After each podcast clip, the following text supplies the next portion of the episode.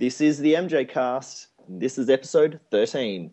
Today we'll be talking about Tito Jackson performing at Under the Bridge in London, new footage of Michael Jackson from the outtakes of The Way You Make Me Feel video, and also footage from the Triumph tour.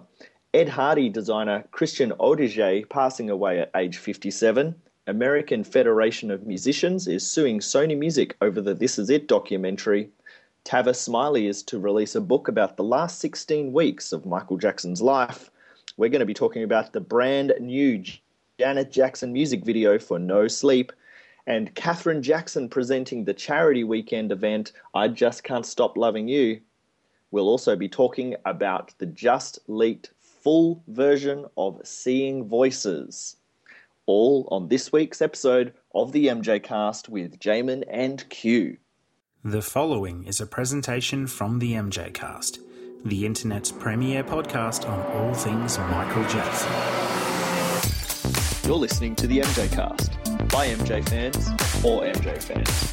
The idea is to uh, innovate, or else why, why am I doing it? When I create my music, I feel like an instrument of nature. You let it create itself, really. I know I do. And I love to entertain. That's that's one of my favorite things.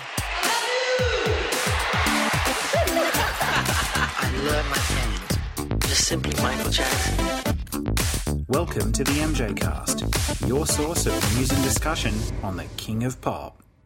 Q, how you doing? Good, Jamon. How are you doing? Oh, I'm awesome. Except I had a little cat issue this morning. You had a cat issue and you've been sick. You've had not the terrificest last couple of days. No, it's been really bad, but I think I'm finally getting over my flu. And I, I woke up to a, what was going to be a really happy Saturday morning and then found out that our two kittens have snuck some uh, chocolate overnight. So hopefully they're going to be totally fine. Rung, rung the vet and everything already, so it, it should be okay. Yeah, they're sneaky. They'll eat anything that they're not meant to. We one of ours would constantly eat like um you know like plastic plants. If you have a vase with like plastic plants in them, she would just like chew on them all. The, and we had to get rid of all of like sort of fake flowers in the house. Wow, you know what I heard the other day? I heard that you can actually buy like special grass to put in your house that cats can eat. I didn't even know Oh that. yeah, you you should go get it. Like I know Bunnings sell it here. We have um cat grass. I've got two pots of it out in the courtyard for them. And they, they really get into it. Oh my god, Jasper eats it like he's a goat.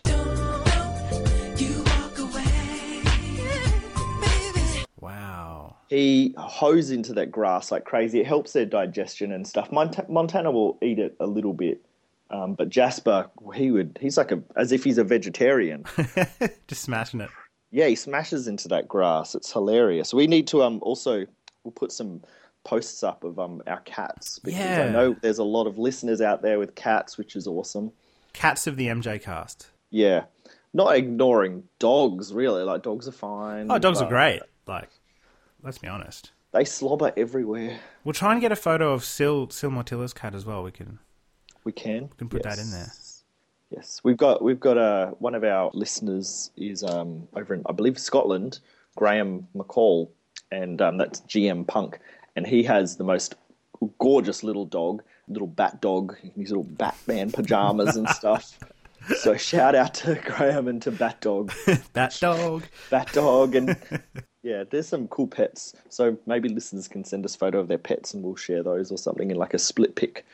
Yeah, that's a great idea.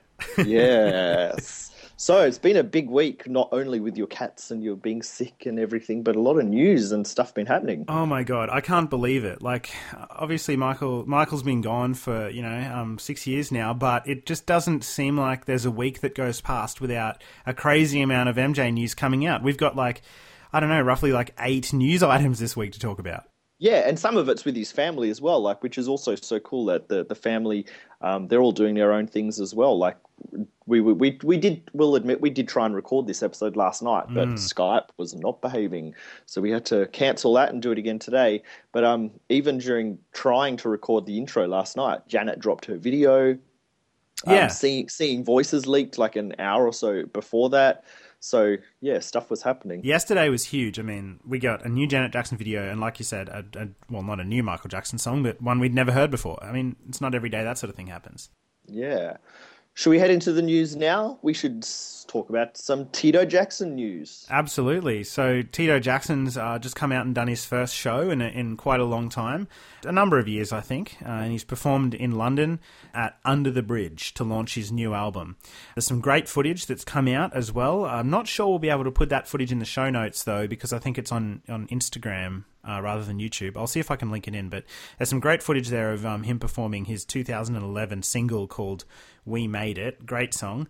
He, he looks really uh, active and enjoying what he's doing, and it looked like a really good show. Did you see any of that footage as well, Q? Or I think so. I think I saw it on. I think it was Instagram that you mentioned. Yeah. Um, I just love how he's got his own little like um, image with the little bowler hat. It is a bowler hat, isn't it? I think that's what you call it. Yeah. Yeah, little bowler hat is like Tito's sort of little signature thing and his little style, and I think that's so cool. Absolutely. I mean, it's just I think it's great that he's he's back and doing what he does. I remember it was in I think he started really performing solo in the I think it might have been the mid 2000s and he he kind of like uh, came out and started doing a lot of solo shows where it was him performing blues music and um, a lot of th- a lot of music like that, kind of different to the stuff he was performing as a member of the Jacksons and the Jackson Five. Uh, and I think he was really carving out a great niche for himself, doing a lot of that kind of um, you know blues and, and roots kind of music. And I just think it's amazing that he's back, he's performing again, and I just can't wait uh, for his solo album to come out soon. I think it'll be his first solo album, from what I understand. But yeah, very excited. That'll be cool, and that'll hit like a whole other demographic as well. Yeah, absolutely. Definitely something I'll be picking up. Uh, now, we're, we're very lucky here today, obviously, to have uh, somebody who's just about to call in to the show who's, who saw who saw Tito live at this particular concert. Uh, Charles Thomson, a journalist from England, was there. He was uh, watching the show and is just about to call in now. We'll see if we can get him on the line so we can talk to him about how it went. Charles, are you there? I'm here. Can you hear me? Yes, yes. Yay. We've got you loud and clear. Welcome. Thank you. How are you Good, doing? good early morning to you. I know it's past one a.m. over there. It is 1:32 a.m. Oh, wow. Crazy. Okay, so Charles, you went to this gig at Under the Bridge. I did indeed. Yeah, it was my first time at Under the Bridge, which is um, a lovely venue. It's a 500 capacity venue, so it's perfect. Really, it's just the perfect size. Um, it's quite a modern venue. It's, when you stand in front of the stage, it has this kind of wall of um, LED lighting, which fills the whole back of the stage and then curves up and becomes the ceiling as well. Wow. Uh, so Tito was performing against this kind of crazy, psychedelic, multicolored, shape-shifting background of um, LED lights all behind his head and up above him, and it was just uh, very surreal. I've never seen anything like that before in such a small venue. The sound was fantastic. Um, I was right there in the front row. Oh, great. Um, yeah, yeah. Well, it was funny because you know we we didn't really know um, with anything Jackson's related. You know, you, you you're always going to get some fans who are going to show up crazy early. So we got there like three hours before the doors were due to open, and there were about six people in the queue. And um, Tito was actually talking to them. Um, and then just as we walked up, he went inside, so we missed him. Um, and anyway, we thought, oh, screw this, there's only six people in the queue. So we went and had dinner, and we were gone for about an hour, and we came back, and there were still six people in the queue. um, That's the diehards. That's the diehards right there. and then uh, and then he actually came out again of the stage door to go and have dinner, and um, and he was chased up the road by the majority of the people that were in the queue, um, and we became numbers two and three in the queue by virtue of their having chased him off up the road. My friend Angela, who came with me, wandered up the road about 10 minutes later to see what was going on, and she said they were all just crowded around the window of the restaurant he was sat in, taking pictures of him eating his dinner, which I felt That's a a bit, bit sorry for sad. him. It well, you know, it's like they've already spoken to him once when he was outside the stage door when we walked up. So why they're chasing him around, taking pictures of him eating his bolognese or whatever it is he's eating, you know, it Mm. seems a bit uh, crazy. Um, or you know, some of the fans in that queue were bona fide crazy, man. they were like, you know, there was one girl who was telling us that, um, you know, you, you have to you have to make sure you check that it is the real Tito and not the clone Tito, because you know they've all you know they've all got clones, right? It's all the Illuminati, and I was like, oh God. Jesus. So you know, and um, yeah, so that was interesting. We got about an hour of that. Um, she was telling us how Winston Churchill is the father of Bill Clinton, and it's all a it's all a Rothschild conspiracy to take over the world and all that stuff. That was great. So, um, although she was more entertaining than the opening act, so um, I forget even who the opening act was now. It was this blonde girl in a golden jacket, and you know I could have done without her really.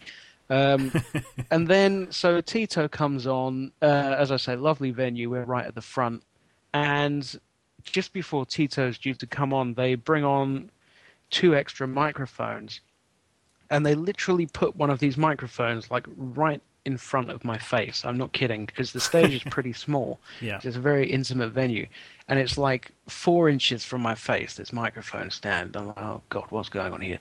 So, and then he comes out and he brings out uh, two vocalists, one of whom is Denise Pearson from the group Five Star, and the other guy I've written his name down somewhere is called Hayden Eshun, and he is currently performing in Thriller Live in the West End, and you know my views on Thriller Live. Um, so anyway, it turns out this microphone stand, which is immediately in front of my face, belongs to Hayden Eshun, and um, so Tito comes on. I can tell you what he opened with because I actually we were stood right in front of the set list. He um, he came on to one of his own solo songs called "I Gotta Play," and then a second solo song called T Bone. Um, and this guy from Thriller Live, I mean, he's like, I, I, you know, it's like he's had like 15 crates of Sunny Delight before he came on the stage or something because he is just all over the place, and it's like right in front of my face. So that was very distracting. Um, and then, so he launches right after those two solo tracks. He launches straight into basically a straight run of Jackson's Jackson Five and Michael Jackson material, and he says immediately, you know, listen, I have a very deep voice.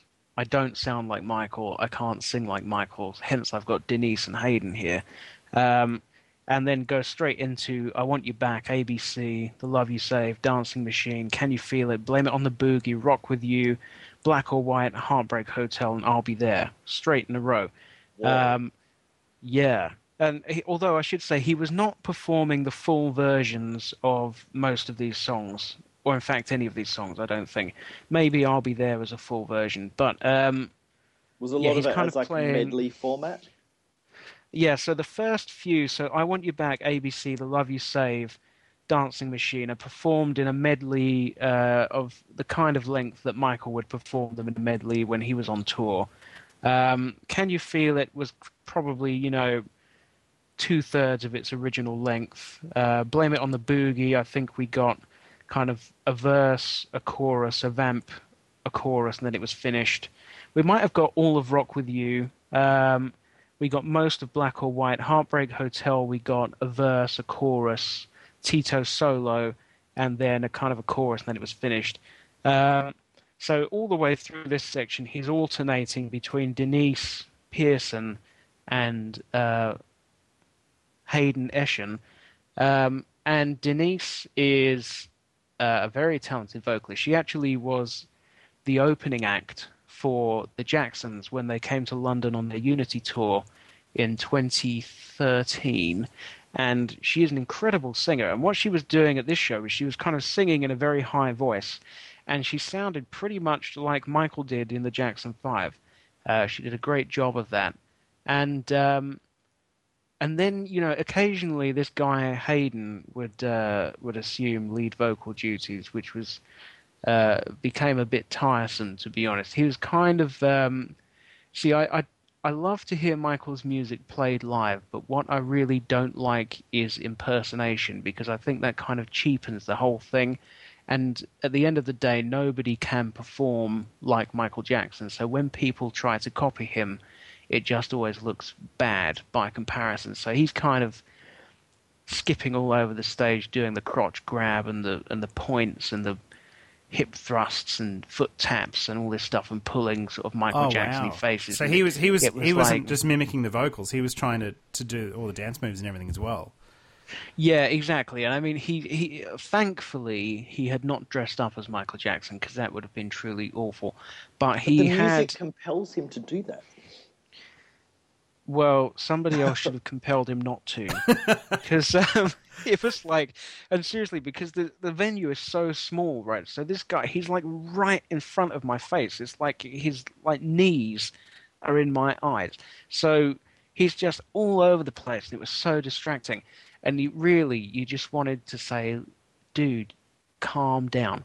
Um, so he, you know, I mean, he's a good singer. He was in a, he was in a uh, boy band in the '90s, apparently in England, called Kaos something. Hang on, Ultimate Kaos with a K, and um, he you know he's an all right vocalist but the yeah the, the impersonation thing was just like way too much and really he could have done with just um uh, calming it down and singing the songs normally uh, so then after we get that straight run of um, Jackson 5, Michael Jackson and Jackson's material, we get a straight run of Tito's solo material. And uh, basically, I'm pleased to report it's all sounding pretty good. Um, you know, he I saw him in 2009 by pure accident because I'd booked tickets to see Gladys Knight at Wembley Arena, and then after I booked the tickets, it was announced that Tito Jackson would be the uh, opening act. And at that time, he was performing uh, with a different band, which was called the Bowler Band, because he always wears a bowler hat. He he called his band the Bowler Band, and he called his backup singers the Bowler Babes. and he was uh, he was playing all this blues stuff then, and he's he's a good blues guitarist, you know. And um, and as I say, on Heartbreak Hotel, he he busted that solo out without any uh, difficulty when we saw him last week, and um, he was kind of the the stuff he was playing on uh, last Friday was slightly less bluesy, I would say, uh, for the most part, than the stuff he was playing at Wembley in 2009. We Made It is a bit more poppy um, than the stuff he was playing. He he was playing some real kind of gut bucket blues stuff in 2009. He had a song, it was called something like "A Dog Is Still a Dog." It was a it was lyrically it was a very peculiar song, but it was a real kind of funky blues number. I was hoping he'd play that, and he didn't. But some of the titles of the tracks that he played, I got to play T-Bone, Home is Where the Heart Is, So Far So Good, On My Way Home to You, Jammer Street, We Made It, and also he played a really great song called Get It Baby. I don't know how that will sound on record, but live it was just awesome. It was like a call and response, uh, funky blues number. Um, and it all seemed to go down a treat. Overall, the set was pretty short. It was an hour, so we got about 25 minutes of this blonde girl at the beginning. I don't know who she was or what she was doing. And then um, we had Tito's band came out, and uh, his backing singer came out and did like five or six Motown and Aretha Franklin era type songs. Um, I think her name was Diane Shaw. I would have to check that, but I'm pretty sure her name was Diane Shaw. Um, and she was very good. And then she basically walked over to the microphone to assume her position as backing singer, and on walked Tito. Um, and then after we got that run of Tito's solo material, he closed off on Shake Your Body. Oh, great! And yeah, I mean, basically the place was jumping. You know, it was it was as I said, it's a small venue. It's about 500 capacity, and it seemed to be pretty packed out. And the crowd was loving it, jumping all over the place, dancing, singing along. He got a fabulous reception, and I I think this album when he, when it comes out is going to be pretty interesting. I know that there was a song. It was either I Got to Play or T Bone, but he actually talks. The song is about um, his decision to pursue blues, and he says it's kind of done with a, a in a tongue-in-cheek way, but he's talking about you know.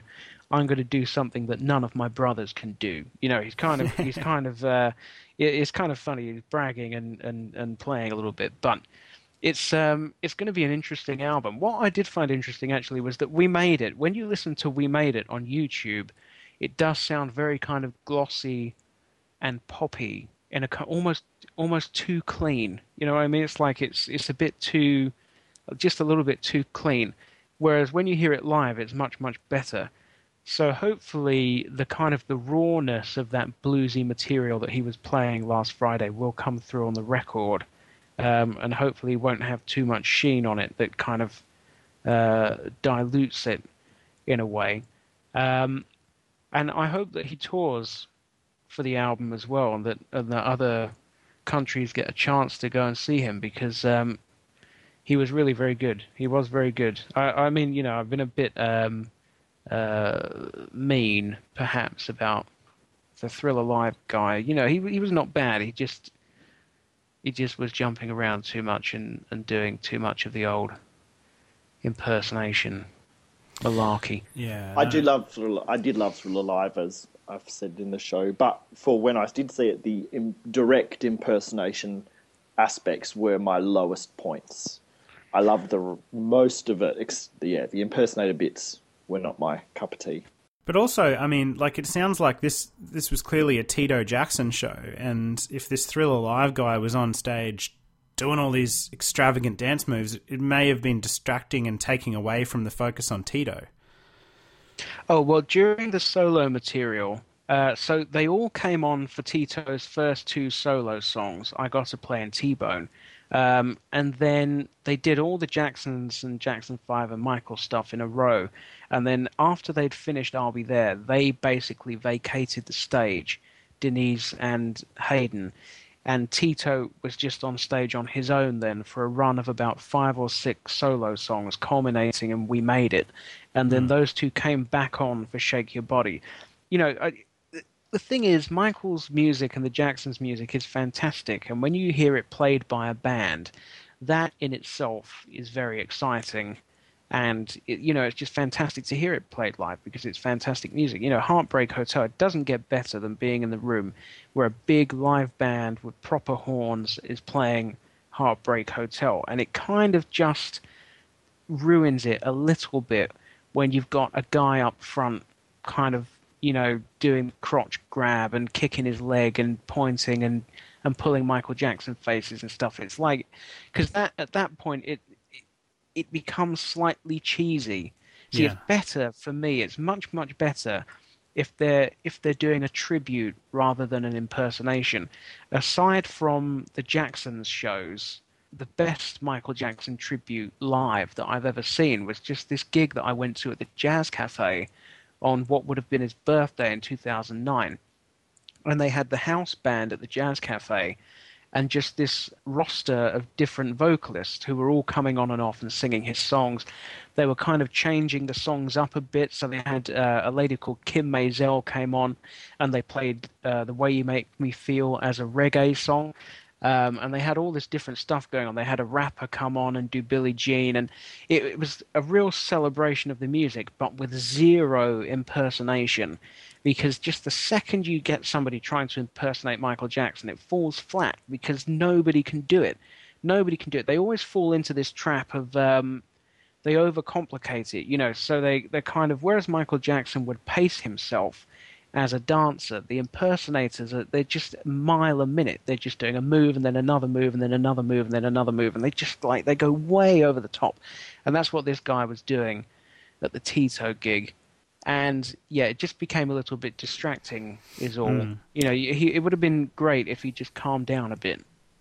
But it sounds like the music itself was really good. Uh, we've been we've been talking to a guy on uh, Twitter, uh, Simon Goulding, who is actually the bass player at the show you're talking about.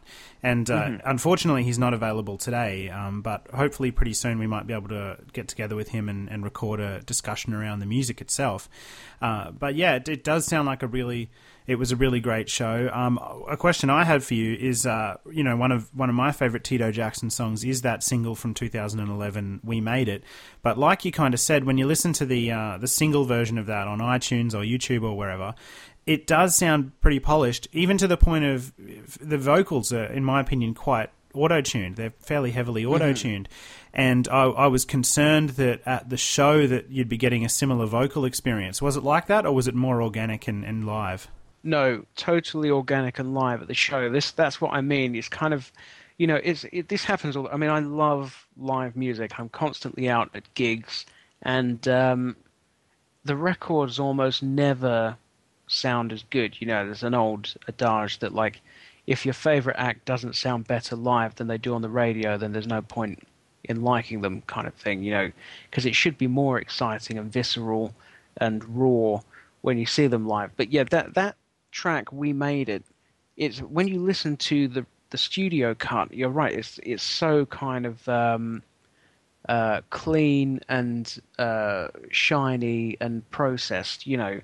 And when you hear it live, it's just so much better. When you hear that thumping bass and you can feel the air, you know, pulsing out of the drum every time they hit it. I, I did take a video actually. I, I, don't know if I'll be able to get it on YouTube. I can try of um, of him recording that song, it was the only video I did that night, just because I know somebody that likes the song and I wanted to play it to them.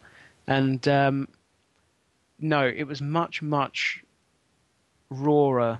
And uh, is that even a word? It was much more raw and um, funky and gritty than you would expect if you'd heard the studio cut of We Made It. And Tito's vocals are not bad at all. I don't know why he's auto tuned himself. Yeah, it it really distracted. It was really distracting. I just, you know, because he is such a a player that puts a lot of emphasis on you know things like um, blues and that organic sound. The the contrast for me was very very distracting. Hearing this incredibly processed and auto tuned voice, it sounded like something you'd hear on a will.i.am sort of album.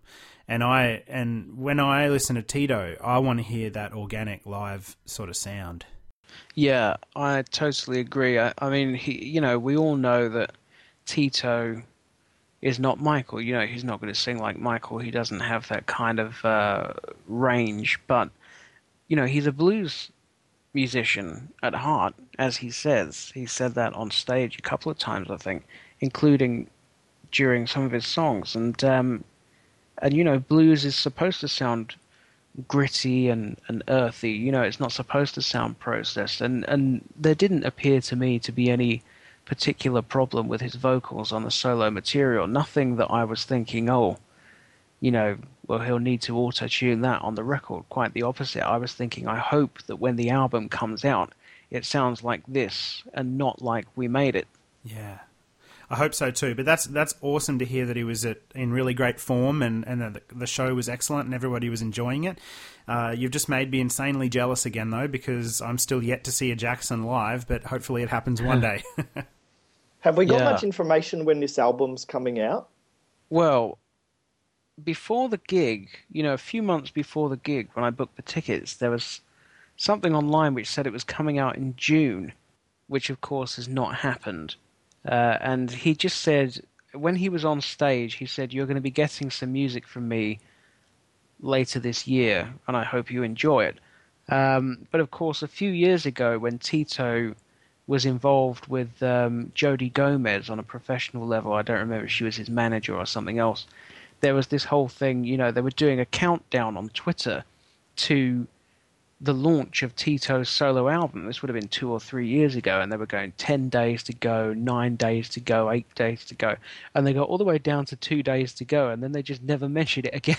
oh, and, no. Uh, yeah, so, you know, apparently this, this, T, uh, this Tito solo album has been in the works on and off for about 30 years. You know, it's always supposedly working on this album, but it never comes out but I, I, really hope it does because he has an album's worth of songs. I mean, he played, I would say he played probably eight new songs. I've got the set list in front of me.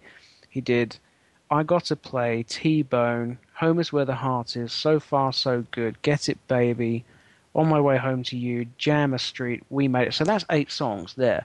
And we know that he has at least one other one which is called something about a dog. A dog is still a dog. And there was another song which was on the set list that he didn't play called She's Gotta Go. So that's 10 songs. Um, so he's got an album's worth of songs there. So I just don't know what the hold up is with the release. But I, I hope it I hope it comes out swiftly because I'm looking Come on, forward to listening to Tito, it. get that album out, Tito. We want to hear it. We do. Yeah. we want to hear it. We want to talk about it. Be cool to get um some like more bluesy, rootsy kind of versions of some of the Jackson stuff. Maybe he could do a cover version of one of his band's own songs in a different kind of style too. Yeah, well, I mean, uh, Heartbreak Hotel always sounds so much better live. You know, I mean, the the album track is fantastic, although I'm not sure if it's ever been remastered. I think my version of the the CD album is is not a remastered version, so that's kind of tinny and quiet. But but live, that just like you know blows you away. The the bass on it. You mentioned the bassist from the. I don't know if that's Tito's regular band or if it's just a band that he brought in for the UK gig. It's definitely not the Bowler band that were performing with him in 2009, but they did a fantastic job, especially if they'd only been drafted in for that one night. They did a very very good job Yeah. last Friday. Great to hear. Well, Charles, thank you so much for uh, coming on the show uh, today to give us an update on how the Tito Jackson concert went. Uh, we can't wait to hear from you again in, in future shows. Yeah, thanks, Oh, no. Charles. We really appreciate it. No problem at all, and thank you very much for having me. That's all right, mate. Go grab some Anytime. sleep. Will do. That was cool. Thank you so much, Charles. That was great to hear from him about the show. New stuff. Jamon, we had a couple of new things this week. There was uh, some outtake footage from the, the making of the short film The Way You Make Me Feel from the Bad album, of course. That was pretty cool. It was pretty funny. I know. I was in I wonder how much hysterics. more there is. I don't know. I reckon that'd be a fair bit because it seemed to me like to be kind of like improv. Like, Oh, yeah, very much so. This was not scripted. no, like the, that old dude sitting there saying like it'd take a fire department to cool her down and like all those kind of jokes. You can see in Michael's face, in my opinion, that he hadn't heard those jokes before because Oh, yeah, it, it, seemed totally off the cuff. It was off the cuff. It was unscripted. It looked improvised, and it looked hilarious. And in my and in my opinion, that's funnier than anything else that's actually in the start of that short film, the final version. I'm I thought I reckon they should have put that in there. This is a this could be seen as a bit more risky though. Like that was, you know, I don't know, a bit more innuendo or something. Yeah, it was especially because it was like, um, oh, what was it? He was like. He's like, check out that Mexican little Mexican girl over there, and then, and then they start saying, um, yeah, all about like it'd take a fire department to cool her down, and she's going to need a raincoat if I get onto her, and all this. Yeah, he was like, he was not holding back, and Michael's face is just, yeah, hilarious. He's like, what? He sort of looks off to the camera at one point, like, what? I don't- and he's trying to he's trying to match this old guy, like, um, and you know, just to match his bravado. And Yeah. that's when um Michael's like, as bad as you talking, you couldn't handle her yourself. yeah. No, it was it was really really good. And for for um any listeners out there who may not have seen the full version of uh, the way you make me feel, right at the very start of that video, there's a whole section that where it's just these kind of gangster guys hanging out on the street.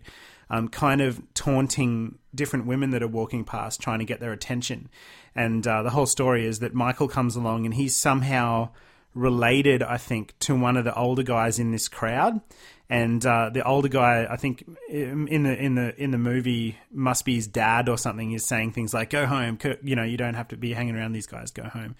And then Michael really wants to gain the attention of this girl, and and of course that's when he starts doing his uh, when this girl walks past, he um he starts doing all his dance moves and singing, and and then wins her over, which is what none of these other guys can do.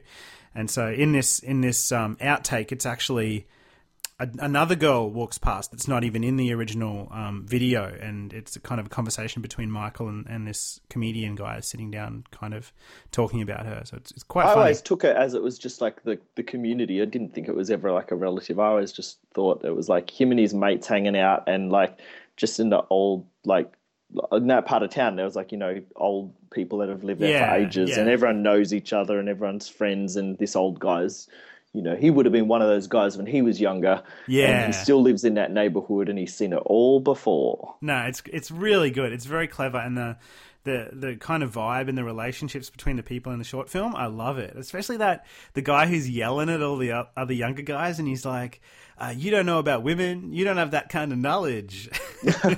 yeah, the extended version of the film clip is awesome, and yeah, you should have seen that if you're a fan. Absolutely. I hope it comes out one day in, in really good quality in high definition because I tell you what, that short film out of any of Michael's is the worst quality on the DVDs out of any of the others. I don't know why, but it's grainy and really, really terrible to look at. But when you compare it to some of the footage in Bad 25 of that same video, man, they've got some footage in Bad 25 that looks stunning. Looks incredible. It looks like original film of that that shoot. I hope they can find that one day and put it out as a as a um, HD version of the video. There was also some um, other footage that came out this week. Did you get to see Oh that? yeah, There the, the a- Triumph stuff. Yeah, so Michael performing Ben, and she's out of my life uh, while on the Triumph tour, and those incredible glittery silver pants and Oh. the red, the red, what's it, like Hawaiian shirt or something? Yeah, it looks like that's like a collared shirt, but um, yeah, the the pants are pretty pretty out there. I like them. I reckon they look awesome. Yeah, they not not many people can pull those sort of pants off, and you know that was awesome to see. Like you know, Michael's in his twenties, no, late teens.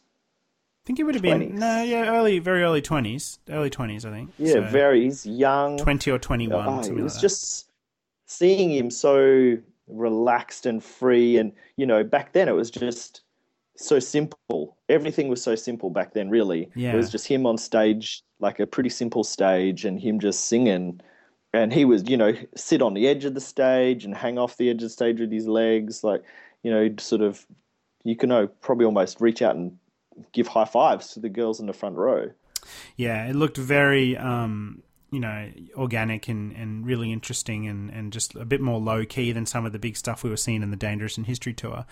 Um, but you know what? The energy is there. Like the crowd are going crazy. They're hanging on every note. Uh, every time he does something different on stage, whether it's a different dance move or a different musical note, the crowd just responds by going crazy. Uh, it's awesome to watch, and I think you know, in some ways, even though the History World Tour um, was a giant spectacle and there's tanks on stage and all this kind of crazy insanity happening on stage, like a giant circus, as Michael describes it, it's those earlier shows, like the Triumph and Victory tours.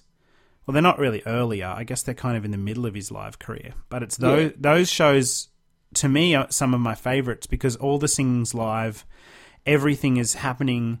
It's it's not it's not as like um how do I explain it like organized. It's not as rehearsed and organized. It's like there's things happening on stage that might be different from show to show. And man, it's just so exciting to watch how naturally he is as a performer in that time.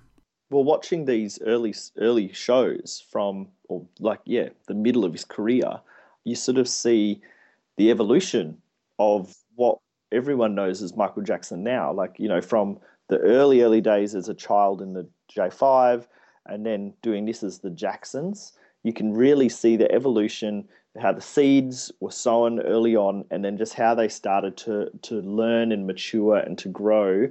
And um, yeah you can see elements of what we all know as Michael Jackson from the the end of his sort of career Yeah. in this. Yeah. Um, the way he just moves and holds the mic and reacts and stuff Yes. like that. That's you can see that all there, and the talent was just always there. It's just yeah, I, I love seeing this early stuff to see that evolution and yeah, it's cool. Everyone should sort of appreciate where he came from and the talent that he's always had. Yeah, it's really cool. I mean, and there's it's it's clearly an earlier show. I mean, there's there's not even a wireless microphone. There's like it's a wired microphone, so he's dancing and spinning around on stage. But every step he takes, he has to kind of like manipulate the the wire on the microphone so it doesn't get caught under him. And I think he So- sort of whip, whips it at one moment to whip it across away from him across the stage. That was yeah, pretty cool. yeah, there's some great stuff going on, and of course the vocals are just so powerful. Um, definitely recommend anybody out there who's interested in seeing new Michael Jackson footage, especially from that Triumph tour, to follow our show notes and check that out for sure. Really, really cool. So, some other news happened as well in the last few weeks. Um, it's a little bit sad this one, but this is happened actually happened a few few weeks ago on the 9th of July. But one of Michael's close friends, uh, a fashion designer, the Ed Hardy fashion designer Christian Audigier, unfortunately passed away at the um, the age of 57. Uh, he died of a uh, kind of a, a, bone cancer. I don't know how to pronounce it. I think it's myelodysplastic syndrome, and yeah, it's very very sad end to a to a um, a very triumphant kind of career and life for Christian Audigier. But the um, part of the reason that well we're talking about it on the show is because he actually was a very important part of Michael's life as well. And at the end of Michael's life, in when you know he was probably about 40, 49, 48 to fifty years old, uh, these two became really close friends and uh, even started talking about doing things like a fashion line together. Uh, they were going to work on a, a Michael Jackson fashion line that was going to come out I'm pretty um, sure that thing is sitting in sheds ready to go. Yeah. We saw photos of those clothes, the umbrellas, the hats. All of that stuff was actually ready to go. I'm not sure why it never happened. I don't know, but they did. This was a big part of Michael's comeback. Like, uh, you know, it wasn't just going to be the "This Is It" tour. There was going to be an, an, album with that, obviously, and and this fashion line was going to come out with it that he was working with Christian Audigier on. And man, it would have been amazing. I, I, hope someday, maybe in tribute and honor for these two great um, heroes of their industries, that this fashion line can come out uh, in some way. I'm not sure if it ever will. Um, but he was also involved with the This Is It tour preparations. He was talking about, you know, the different clothing Michael could wear on the tour. And I myself, like, I don't know about you, Q, but that's how I found out, really, that the tour, like, I knew that Michael was working on a comeback and a tour and that kind of stuff before he announced it. But the way that I found out Michael was on his way to do the announcement was through Christian Audigier. He actually yeah. he leaked that information out in a paparazzi like a press interview. Was yep. walking on the street somewhere and the um the interviewer was like, "Hey, what's going on with Michael Jackson?" And he's he's like, "Well, he's on his way to London right now to announce his tour." And when I heard that, I was like, "Oh, you got to be joking! That's not true. You're just making something up for some kind of, you know, I don't know, some reason." But you know, lo and behold, a couple of days later, we start getting the news broken. You know, uh, that Michael was actually announcing, "This is it. It happened." Hmm. Like I remember the the clothing line that um Christian worked on, like Von Dutch and Ed Hardy. I guess in some parts it sort of was so over the top and well received that you know the the image of it wasn't always the best, but mm. the Michael stuff that I saw had sequins and colors and really some great designs that there was some really cool pieces that I would love to have um, been able to purchase. Definitely. We'll see if we can track down some of those um, images and maybe put them in the show notes as well. Yeah, that would be cool. Cool. Yeah, so um, on to a bit of other news. Ameri- the American Federation of Musicians is actually suing Sony Music. That's like a union, isn't it, representing artists? Yeah, I think so. It's actually a uh, a union uh, that has has come together to actually represent a wide variety of artists against Sony Music, and in in, in you know specifically uh, the This Is It documentary, if you could call it that, that came out in two thousand and nine. And what the uh, what the union have done is they've actually they're actually alleging that the artists who contributed to the film's music uh, thought they were doing it for a, for like a musical soundtrack rather than what eventuated in becoming a film score. And it's really interesting because uh, I guess this union they're representing a group of artists who contributed to this music, and the music that was recorded for the "This Is It" film wasn't, as far as I know, done in like a studio setting just prior to the movie coming out. It wasn't. It's not that kind of situation. A lot of the music that was recorded that ended up going into the movie. Uh, things like demo tracks and different tracks that Michael worked on throughout his career on particular songs that were included in the film to give the um, experience that Michael was doing those songs kind of in a slightly different way live in the rehearsals.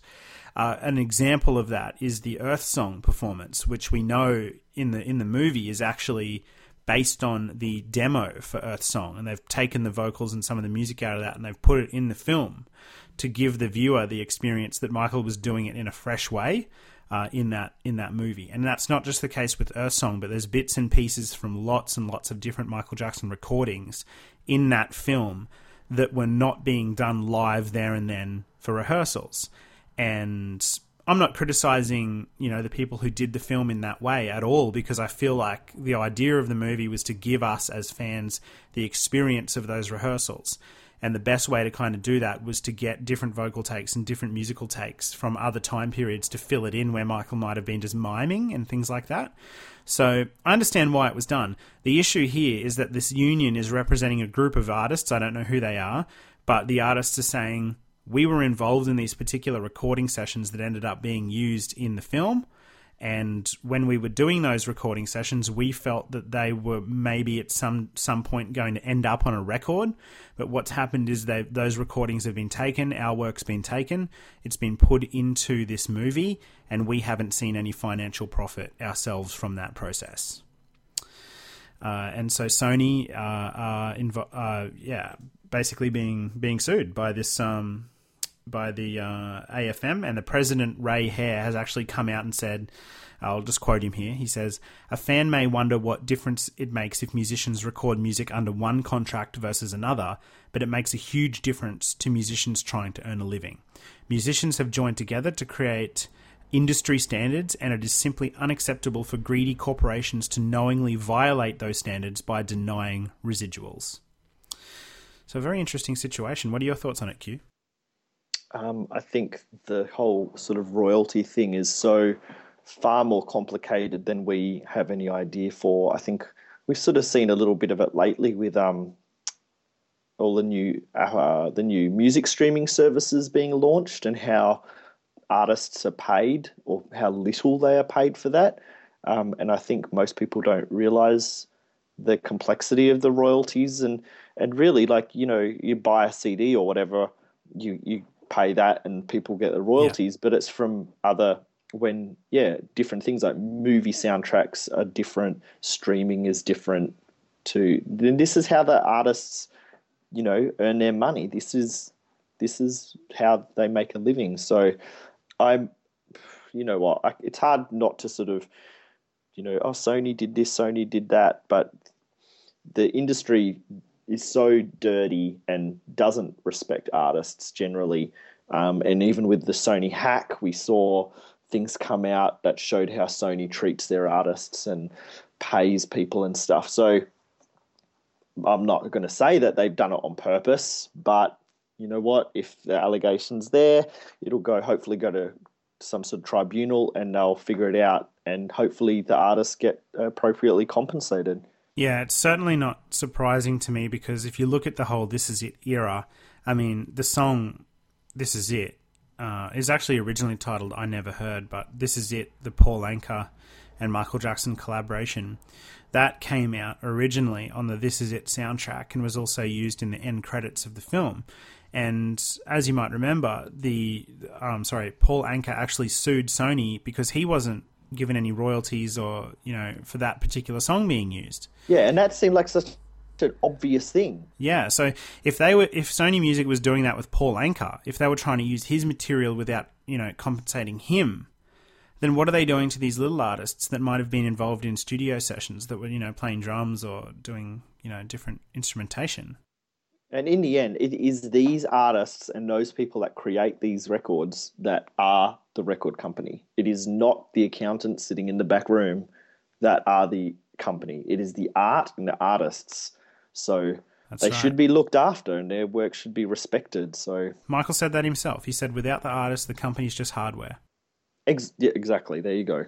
And yeah, it's just it, you really once you look at it in that way, it's really you can kind of put yourself in the artist's shoes because can you imagine how hard it would be and I'm not talking about being of the level of Michael Jackson or Paul, you know, Paul Anka or someone like that who's who's had a lot of success in the industry.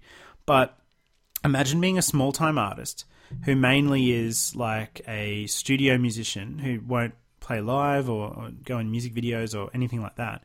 You just go and play in in the studio for an artist's album. Imagine being somebody like that and then challenging Sony Music. I mean, you're going to be really worried about if you're going to receive any more work in the future, I guess. Mm, very So- much so. Yeah, they very in a, in a very precarious position. I think some of these artists. So it's I think great. it's I think Good that there's like a union that sort of is out there to help these artists t- t- to accomplish what they have to to get their money. Absolutely. So we'll see where this one goes, but it's just another small story in the very larger picture of Sony Music. Uh, you know, doing things that uh, could be uh, quite questionable, or just you know considered quite questionable. So we'll see where it goes. We will we'll keep an eye on that, see how it progresses. So before we go to an ad break, do you want to talk about the uh, the new book that Tavis Smiley is uh, has spoken about with Chris Tucker on his show, and uh, what that be about? Yeah, absolutely. So, um, just about four or five days ago, I saw a YouTube video come up with Tavis Smiley and uh, Chris Tucker having a conversation on Tavis's show. And I clicked on the link thinking it's going to be Chris Tucker telling some great jokes and stories about, you know, his time with Michael. I love watching Chris talk about that. But it ended up becoming, um, well, I mean, there was a lot of that in there, but there was also a conversation around Tavis writing a book. And I was really surprised because, I mean, I haven't experienced a lot of Tavis Smiley before, but I knew he was like a talk show host. I had no idea he's an author. Turns out he's written 18 or 19 books.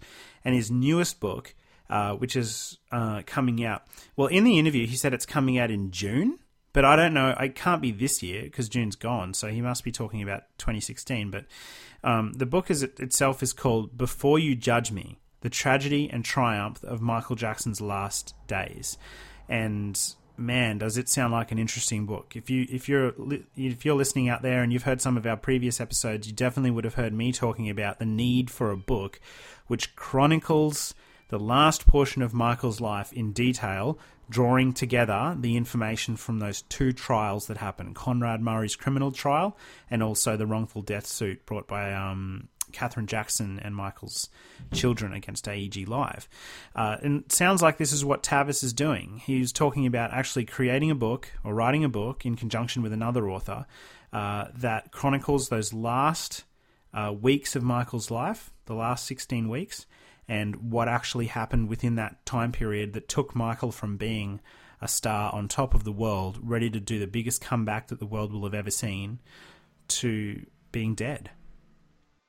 Um, I'd never heard of Tavis Smiley, so but you told me a bit about him, and I think um, something very interesting is he's on like a, uh PBS. Is that correct? Yeah, that's right. So that's not one of the big, big networks where you know there's often political agenda behind everything, and they have to present things in certain light. So he seems a bit more independent, perhaps. Definitely more balanced because, as far as More I balanced, know, yeah, it's yeah. kind of like in Australia. You know how we have ABC? Yep. That's like what PBS is in America. I don't know if it's commercial. I don't think it. Like I think Because it's the public broadcasting service. Yeah, that's right. So I think a large portion of it is kind of like either government funded, but I know it's not aligned necessarily with commercial interest. So that could be a positive thing. Um, he obviously wasn't there personally for this uh, time and events in Michael's life. He wasn't in Michael's life, as far as I know. I'll be interested to know who the other co author is or the other person he's working with. Hopefully, it is someone that is not a bullshit artist, to put it bluntly. Like, you know, I don't want some dodgy ass. There's a there's a lot of authors out there that write about Michael, and not many of them are good people. And hmm. a lot of them are doing it for money and for their own name. And I hope some of those people have not got to Tavis saying, "Oh, I'm really good," and pulled a Martin Bashir to Yeah. then you know make a, a crappy tell-all rubbishy trash book. Hopefully, yeah. Hopefully, his balanced approach and um, honesty will will come through in some hard-hitting investigation, maybe. So, Yeah, I mean, there's so many unanswered questions, isn't there? Like, uh, you know, the big the big questions are things like where were the security tapes from, you know, Michael's house that were there, you know, that went missing that had footage from the you know days before he passed away. Like that footage is missing. Where is that? Like, there's really big questions out there that, if answered, will solve some of these mysteries. And if Tavis is attacking some of those big questions and giving answers to them through doing great research and fact checking and talking to people, then awesome, bring it on. It's going to be incredible. But if he's just recounting stuff we already know, then I'm not sure. I think it'll still be good because that needs to be done. But my concern is that he's going to put out a book. I mean, he's written 19 other books. So I mean, how much time does he spend on each one? Like, is he is he rushing something out that's going to be stuff that's already in the public eye, and then is that you know I want something thorough to be done where somebody spends years researching this and uncovering the truth and putting forward the full story. I think Yeah, well- I, I think the closest we've actually got to that, honestly, and I know this is a very problematic book with a lot of issues in it, but Randall Sullivan's book, like, there's stuff in there that's not true, like absolutely, because there's some things that, in my opinion, weren't fact checked properly. But on the whole, that story, that book does an incredible job of telling the story of of why Michael passed away and how he passed away. And I hope that Tavis kind of aims for something as deep as that, but we'll see. But more accurate. More accurate, absolutely. Yeah, cool. So yeah, we'll keep an eye on that, and if we think it is worth bringing attention to again, we will do so. Absolutely. I think it's time for an ad break. Yeah. So after the break, we'll uh, we're going to talk about a blanket. His feet got the beat, he's cool and he's neat. It's Michael. Yeah, Michael. Dancing on air, this doll can't compare. It's Michael. No fright. Then there's Billie Jean and Beat It, looking just right. And three other outfits, they're all out of sight. Looks so much like Michael from head to toe. Put the mic in his hand and he'll steal the show. I love you, Michael Jackson. The Michael Jackson doll, new from LJN. You got one of those dolls, Jamon? Not yet. Hope to get one one day, though. My dear friend um, Tim in the United States, he gave me one. Actually, I think that was the first time we met. Actually, um, no, second, because the first time we met was in New York. The second time we actually went to visit him in Indianapolis, in Oh, yeah. Indiana, um, and he gave me a gift of one of the dolls, and I had to somehow gingerly pack this because it was still in the box. Um, he goes, yeah, you can see him at garage sales over there a lot. So yeah, he gave me this awesome doll, and I had to that one of the '80s original ones, and um, bring it home. The box got a little bit damaged on the way home, but yeah, that's one of the ones I've got up on top of my uh, library shelves. So yeah, so uh, I said we're going to talk about a blanket. We're not talking about um, Prince Michael Jackson Jr., the, the youngest of Michael's kids. We're going to be talking about an actual quilt. So we've been um, seeing a couple of these pop up on our on our feed on Twitter from Sandra from um, at SFAIKUS. So uh, Sandyland on Twitter has um, been just including us in these little updates of her Michael Jackson story quilt. And I, I've been wanting to sort of mention it a little bit, just trying to find a place to talk about everything in the show. Sometimes a battle because we have full show notes and then all new things happen and we have to drop things and but I wanted to talk about this because it's an incredible project that she's working on, and we'll put the links in the show notes to to her site of the Michael Jackson story quilt. But she she uses images of um, so she, okay she makes quilts in the old school form of quilting, which is a very labor intensive process to to make these story quilts and lots of different elements are, are stitched together and even small photographic pieces for the face um, of the of the what she's displaying and she makes these incredible quilts and there's a lot of quilt topics that, that cover like solo album covers top 40 songs j5 and the jacksons um, short films like the, the music video clips tours and special shows and things like that. So there's a lot that she. It's not just one quilt. She does quite a number of quilts. Like on the uh, the King of Pop um, quilt that I'm looking at a picture of here. There's like all the pictures um, of album covers, including History and Blood on the Dance Floor, um, Music and Me from back when he his uh, one of his very first solo albums, Off the Wall, and these look like photos. But these are even the Dangerous album cover. She has hand stitched incredible detail into these pieces, like absolute incredible, amazing detail that she's hand stitched. And the ones um, with the top 40 singles, uh, that has like, I guess, single covers and iconic images from uh, the songs and performances he may have done with them, like the uh, Billie Jean Motown 25, like then the, the Rock With You sparkly suit. So she would have to look at the photo and then Leia. Okay, he's wearing a blue vest in this with a blue hat, and he's sitting behind. He's sitting and behind him is like green plants and stuff. His hair's like this, so she has to then sort of work backwards and stitch all of these elements in and then get a photo and work that into his face and then the hair goes over the top and it's amazing you've had a chance to look at some of the pictures I have, and I'm looking at them right now, and it's just um, if you look at these photos of her quilts on her website, which we'll put in the show notes, you will be astounded. There are ones there. Probably my favorite one, I'd say, would have to be the one.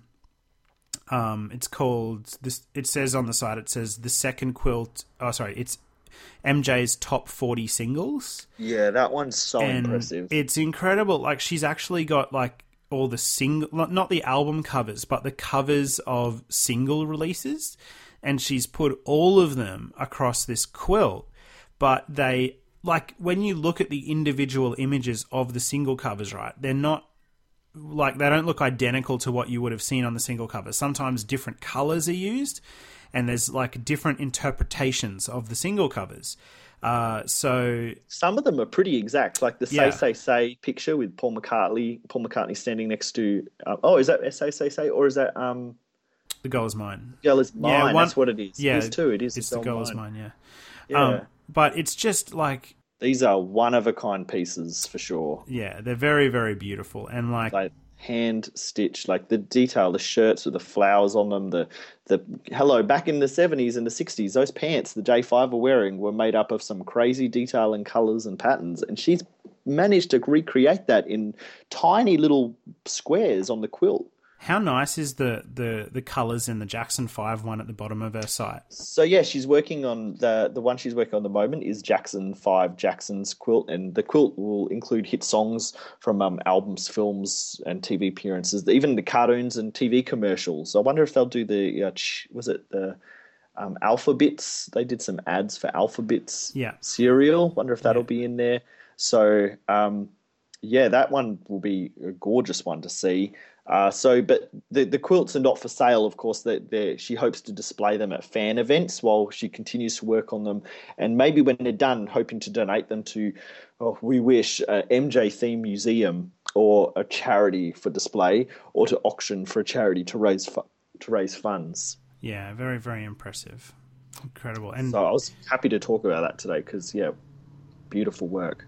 And I recommend as well to anybody that wants to learn about the process behind this quilting to go to her website. We're going to put that in the show notes because there's a lot of text and information on there also about the history of quilting in the world and um, it being kind of like a, a tradition that's deeply, uh, you know, incorporated into African American culture. So uh, it's very interesting to learn about the history of the art form as well as the projects that are being done now. Because a lot of people still do that. Like um, at our royal shows and stuff, there'd be exhibits of uh, people that still are creating quilts and things like that. It's it's not like I wouldn't think a lot of young people do it. So hopefully, is not a dying art form, but there are some people that still you know create these pieces of art.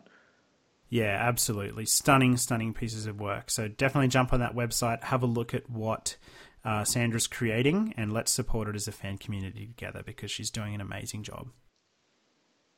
So last night, Janet Jackson dropped her new video clip for "No Sleeep" I from know. her upcoming album. And I'm kind of glad it happened when it, like, I, how should I say it? I'm kind of glad that our recording didn't work when it did because it was all happening right when we were trying to record last night. So I'm glad we're recording a day later, so we've had a chance to watch it and process it. Yeah, when I Um, could, when we couldn't do recording, and then I, I got off and I went and watched the video straight after because I was like, well, I hadn't seen it yet, so we couldn't talk about it in the show. But then, yeah, I watched it last night. What do you think? it was a really special experience being able to watch it because this is the new Janet, the, the first Janet Jackson song or video, sorry, to come out in a really long time, and I loved it. I thought it was incredible.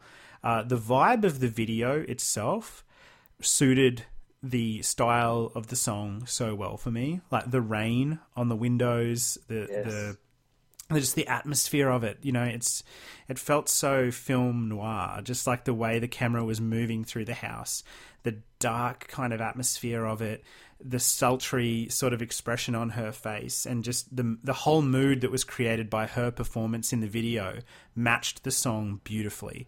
Uh, I, I just thought it was slow and sensuous and incredible. It's a total slow jam of a song. The video, just as I said, matched it. Uh, what I found interesting and and like out of all the moments in the video, and there was some really cool visual effects and stuff happening throughout it, but the moment that stood out to me the most as something really unique was when she was sitting somewhere in, in this house and then there was like a projector on the ceiling and it projects an image of her and her father when she oh, was young that picture of um, little toddler Janet and Joe on the wall. yeah, like that took me by surprise, and it took me like it really did take me a few hours to adjust. like, because when I first saw it, I was like, "What? Why is this song's so sensuous?" And you know, it's to me like it had a lot of um, I, I don't know how to say it, but like sexual kind of undertones to the song. It was very like, you know, like a slow jam Marvin Gaye sort of song, and then you know, I could imagine that her performance in the video, maybe she was thinking about a, a, lover or something like that. And then suddenly, like, Joseph Jackson's on the wall. And it was like, it took me a few moments to, to actually adjust to that. And then I started thinking about it later and I was like, you know what? That's, that was really fitting because it's her reflecting on her, on her childhood, on her past and what's important to her and what's precious to her and central, you know, to her life, you know, being a Jackson and uh, her relationship with her dad is something that is a very deep part of her book as well. So yeah, I think it was very reflective. Um, the song in the end as well. So it was beautiful. I think the cinematography was amazing. The framing of what was happening in the video, the camera work. Uh, she looked great. Uh, yeah, I just thought it was an all round excellent, very strong, mature video that's going to stand the test of time. What did you think? Oh wow, that was a cool description at the end when you said it was like a strong, mature video. I think yeah, that is. It's so true. It really is. It is a mature video. I loved it. I thought it was perfect for the song. I think the rapper. I don't know, yes or no. I could do without the rapper, but it's there, and it's. I guess it suits it because that's not on the uh, single version. I don't think No. the rap. J. Um, rap yeah. verse. Yeah. So uh, I loved this, like the cinematography. I loved the camera movement and how it would sort of pan across the the beautiful furnishings and the beautiful uh, house. Janet would be there, and then it would just pan to the side of Janet, and then she would be walking up the hallway. Like it was almost like it was going to be one long take, but then it wasn't, and it was really well, cleverly done. Um, the colors of it, like just the the tints and the colors, I think that, that made such a good atmosphere. Um, to me, it was very dreamlike. Yes. And that was sort of why the Joe and Janet pick up on the wall sort of, um, yeah, it stood out. But there were a few other things that stood out, like when the rapper was inside and then he was outside and she was looking at him through the window, through the rain. So it was few elements like that were very dreamlike, as if you're half asleep and you're not fully aware of everything. And is that really happening or is it not really happening? So, but I think yeah, it was a really perfect match for the slow jam of the the like you know warm summer night maybe in the rain kind of music, and yeah, it has got that.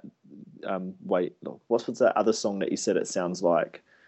That's the way love goes. Yeah, that's it. I was going to say the way you make me feel, but no, that's not even her. Yeah, so yeah, it really reminded me of that and just the atmosphere in the video. Um, but I love the colors of it and stuff. It was, and she looks so gorgeous. Oh my god, she's seriously one of the most beautiful women ever. Love it. I can't wait to see more. Like I'm, I'm sure there'll be some dancey stuff on the album, and we'll see some more dancey Janet and Corey and stuff. But this was good. This did not disappoint me at all. This song is beautiful, and I love the video. So that was so exciting. It just sort of came out of nowhere too. This video, bam, there it is. Here's a video.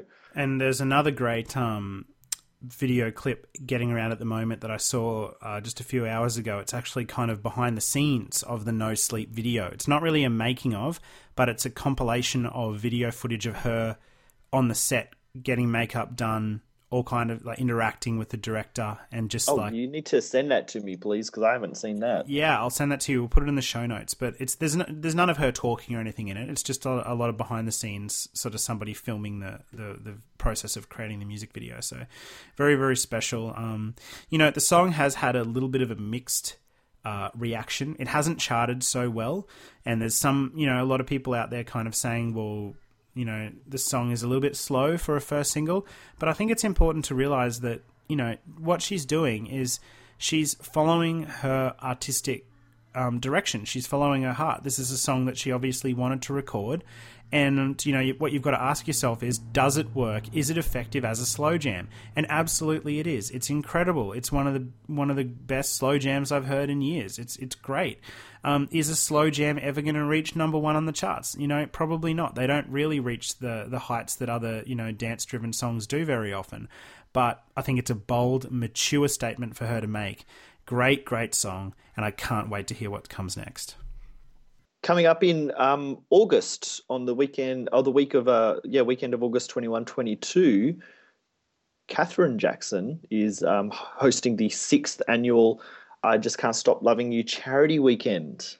Awesome news, isn't it? Like so so special that it's happening. I saw TJ Jackson actually put out a a um a Facebook post yesterday saying you know, just alerting fans to the fact that this was happening and, and how proud he is of, you know, of Katherine doing this for the family. So so uh, yeah, as of this weekend, it's like 25 days away.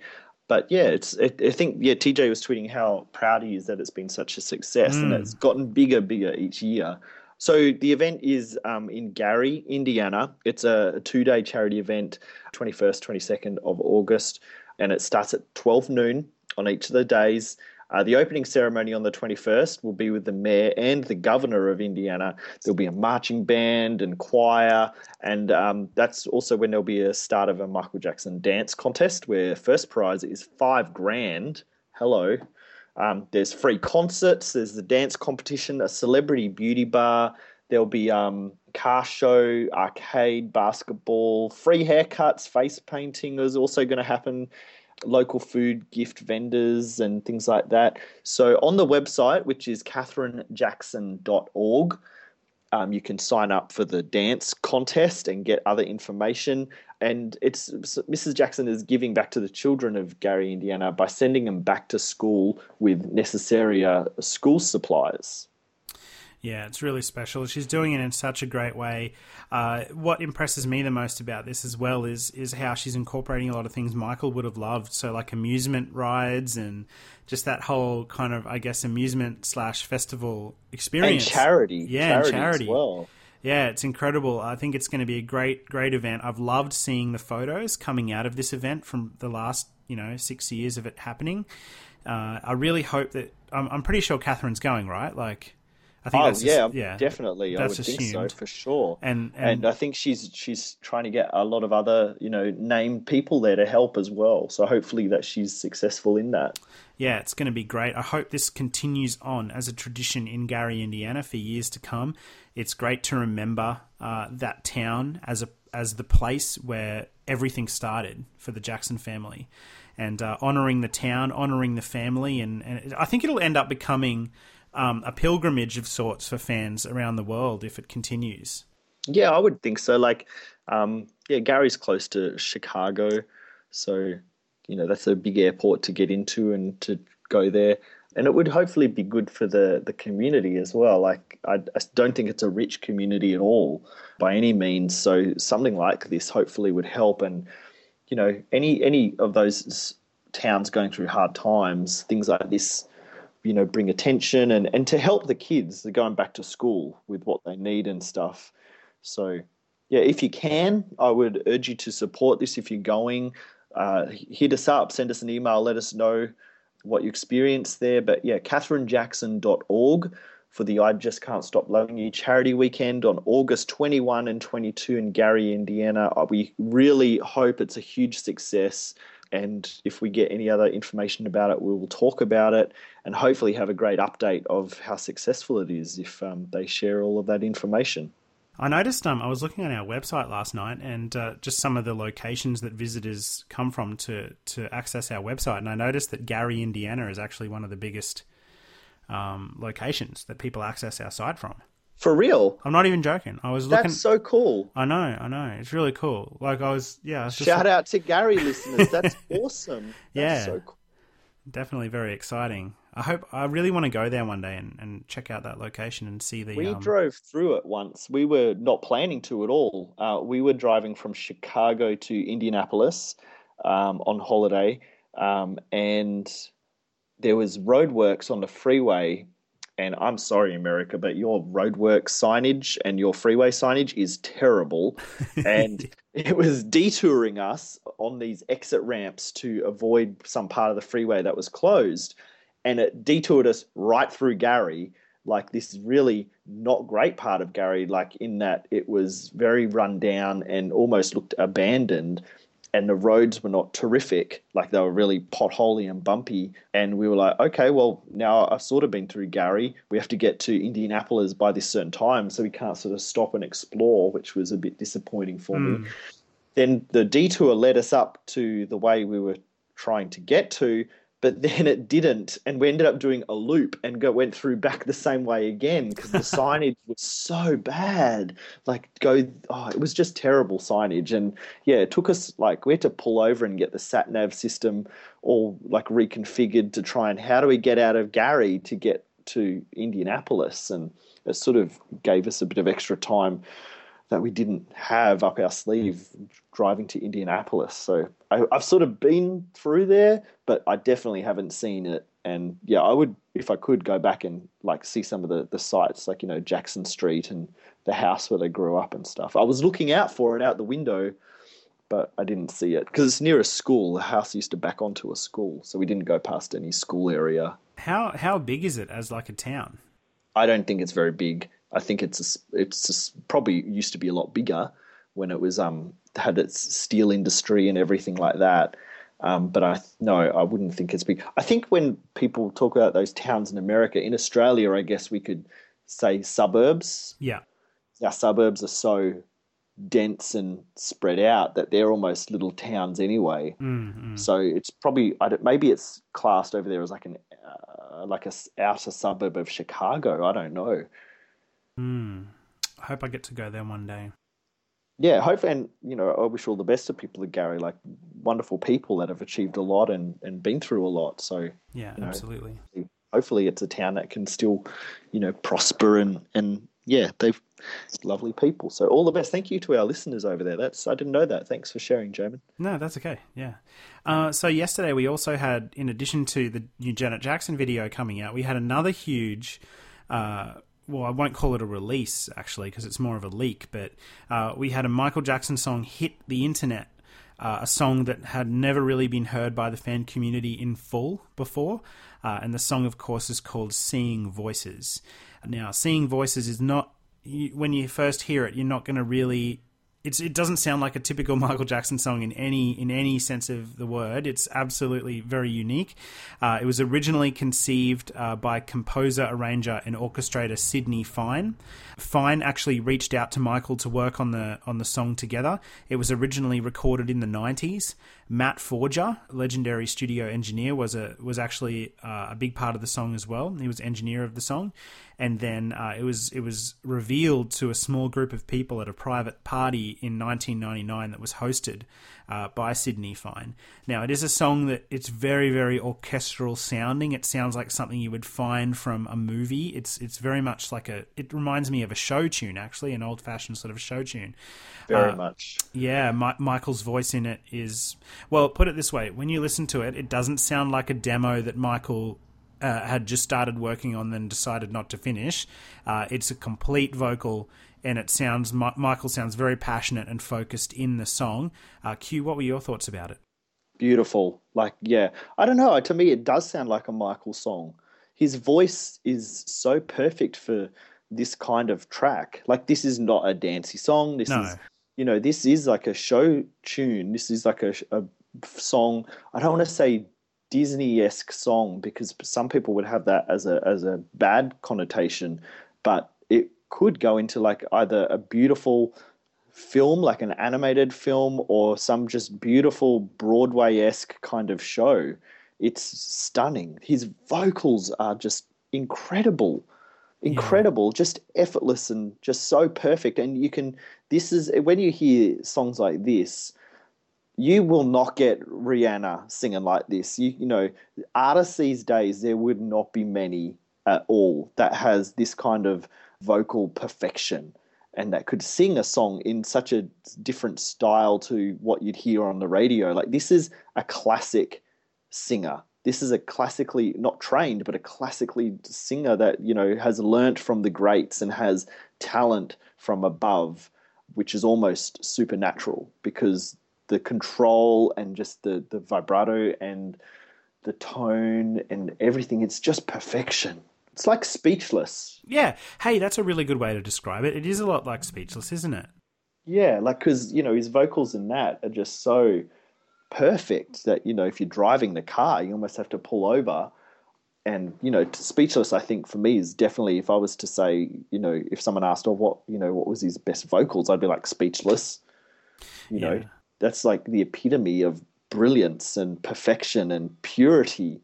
And it's yeah, it's like that, and it's just I love it. I'm yeah, it leaked. I don't know how it leaked, and oh, it's so hard when leaks happen because it's so conflicting because we're so blessed to have heard this piece of art and it is such a stunning piece of art. But then we know that, well, Michael never released it. He might have in the future, who knows? But it wasn't meant to have been released the way it has been. And hmm. so, I think when you listen to the recording of it, the the quality of the recording, there is a lot of background noise. You can hear some fumbling around and things like that, especially in the first half of the song where it's mainly orchestral.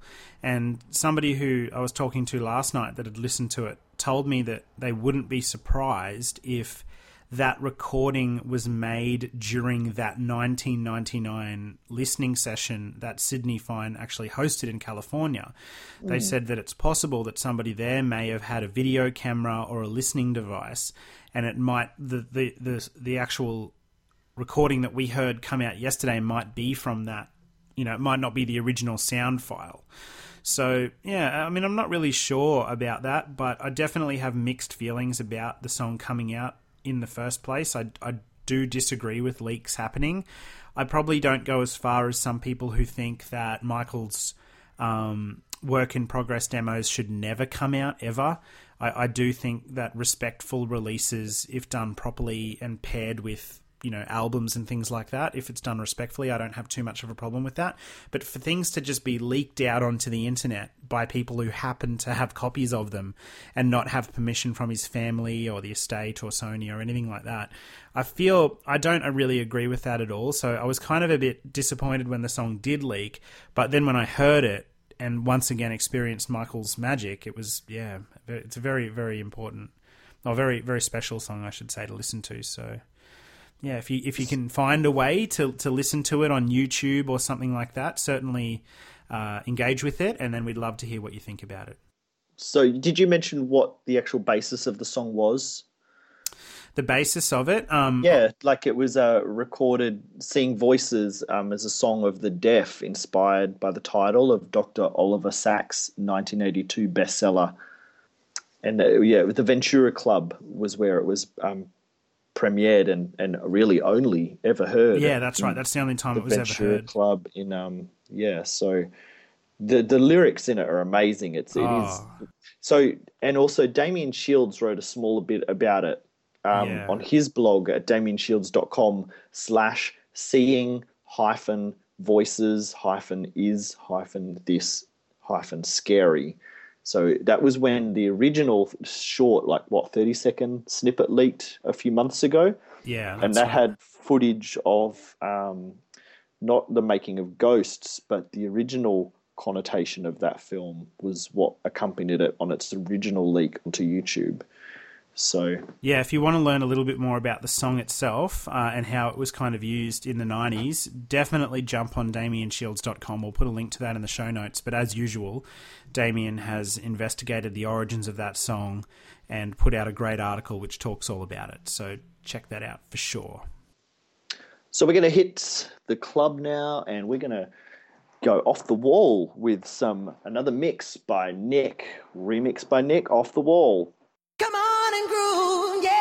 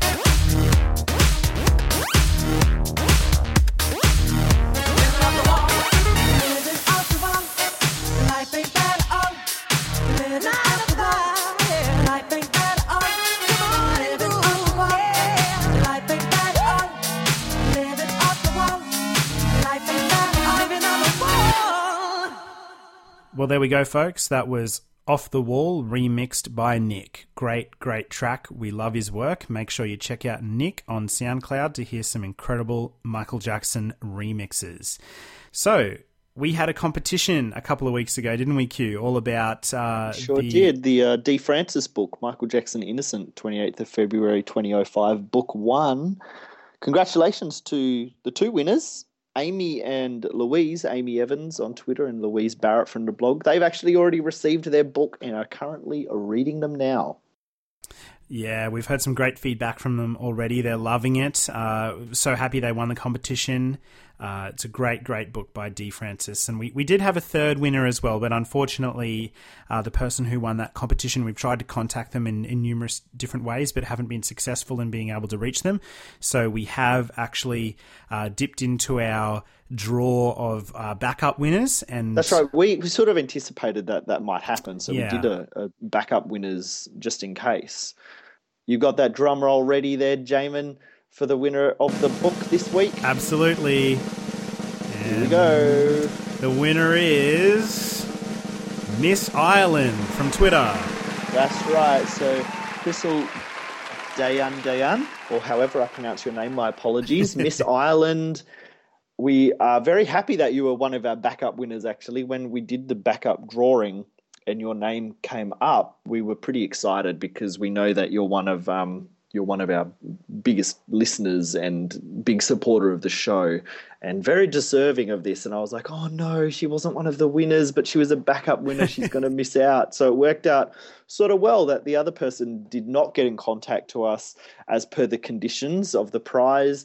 Um, and congratulations, Miss Ireland. We will be. Um, can you please email us your details, your address, or your delivery details where you would like this to be delivered? Sorry, um, and we will forward that on to author D Francis, who will send that book out to you as soon as she can. So congratulations, Miss Ireland, and um, I know you'll be so excited, and I can't wait to see your Instagrams and tweets. And is she on Facebook as well? I think Miss Ireland is everywhere. She's so- everywhere. She's on Yeah. Instagram, Twitter.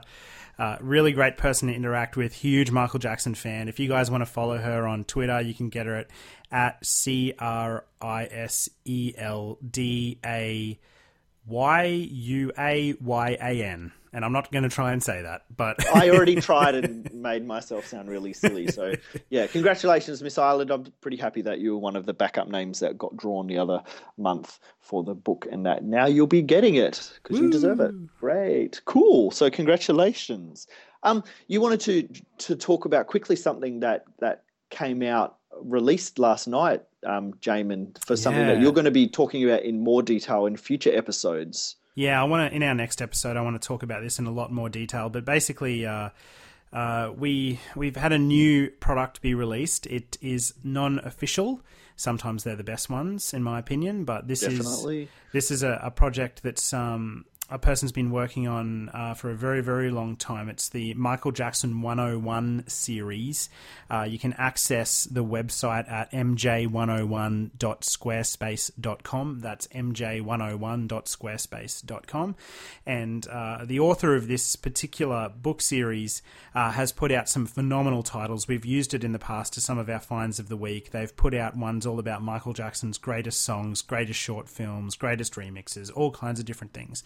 And recently, uh, the author of MJ101 has released their very special history edition. It's actually spelt in a really cool way. It's history, but with a two instead of the T, of course, to celebrate the 20th anniversary of that uh, phenomenal double disc album uh, from Michael Jackson history.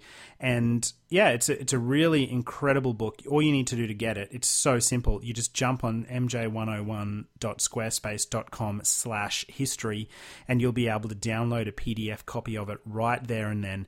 You can put it on your iPad, you can put it on your Kindle, on your Mac, your phone, whatever you want.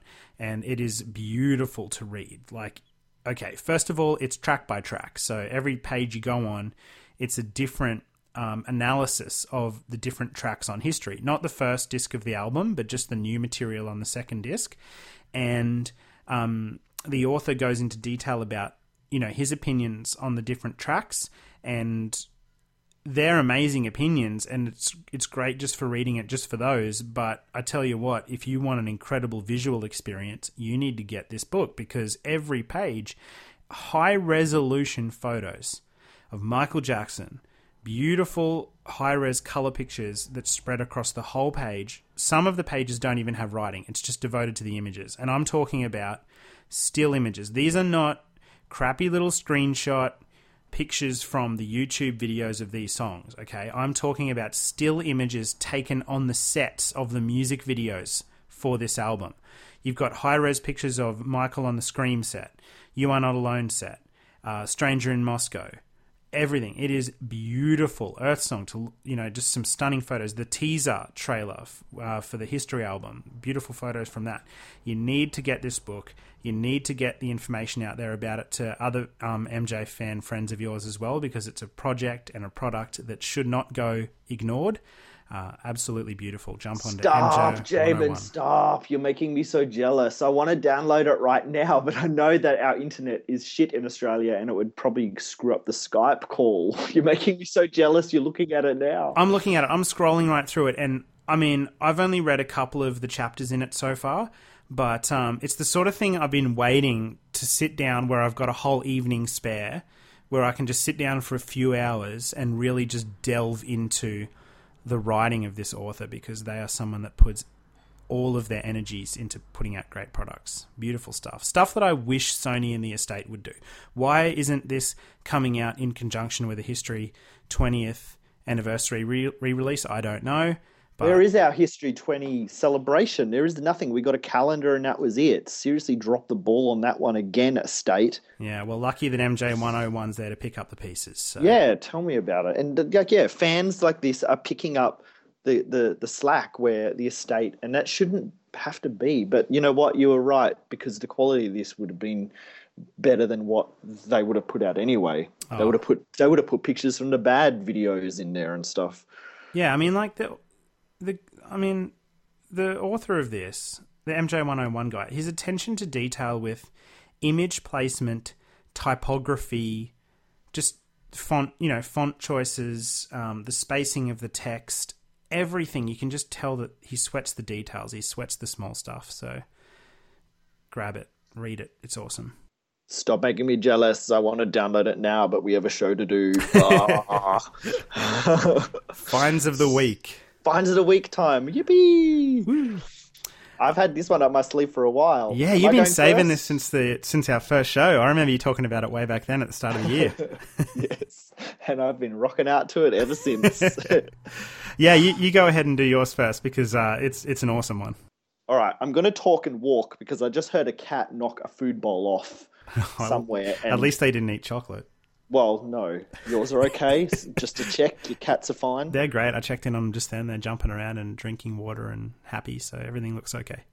We've got like our cat biscuits on the top of a cat tower because Fatty Jasper, who was just then at the top of the tower, you're busted, buddy. You've just knocked all these biscuits all over the floor. Great, I'll clean it up later. Enjoy the biscuits off the floor, guys. I'm going back to the office. That's funny. That's like the first time they've sort of ever interrupted the show. Oh, that's okay. I don't mind cat interruptions. Yeah, but I want cat noise, not the clanging of metal bowl against the floor, biscuits spilling everywhere. All right, back on track. Find of the week. My find of the week is a album that you can download, um, and it is a mashup album because you know I like my mixes and my mashups and stuff, and it will make maybe, hopefully, some Michael Jackson fans happy and it might also make some Lady Gaga fans happy. I know that there is a few little monsters out there that I see on our timeline and on Facebook and stuff. So some Lady Gaga fans, this if you haven't got it already, you probably already do because it's pretty awesome. I am talking this week about the King of Art Pop. Michael Jackson versus the Lady Gaga mashup album by Robin Skouteris. Robin Skouteris is a music and video producer, a DJ remixer. And I'm not sure of when this album was put out. I'm going to guess and say last, late last year, maybe. I, I'm not sure. That's when I first started hearing about it. Yeah. Okay. So it's it's a album of there's a track list on the Facebook page which lists 13 songs.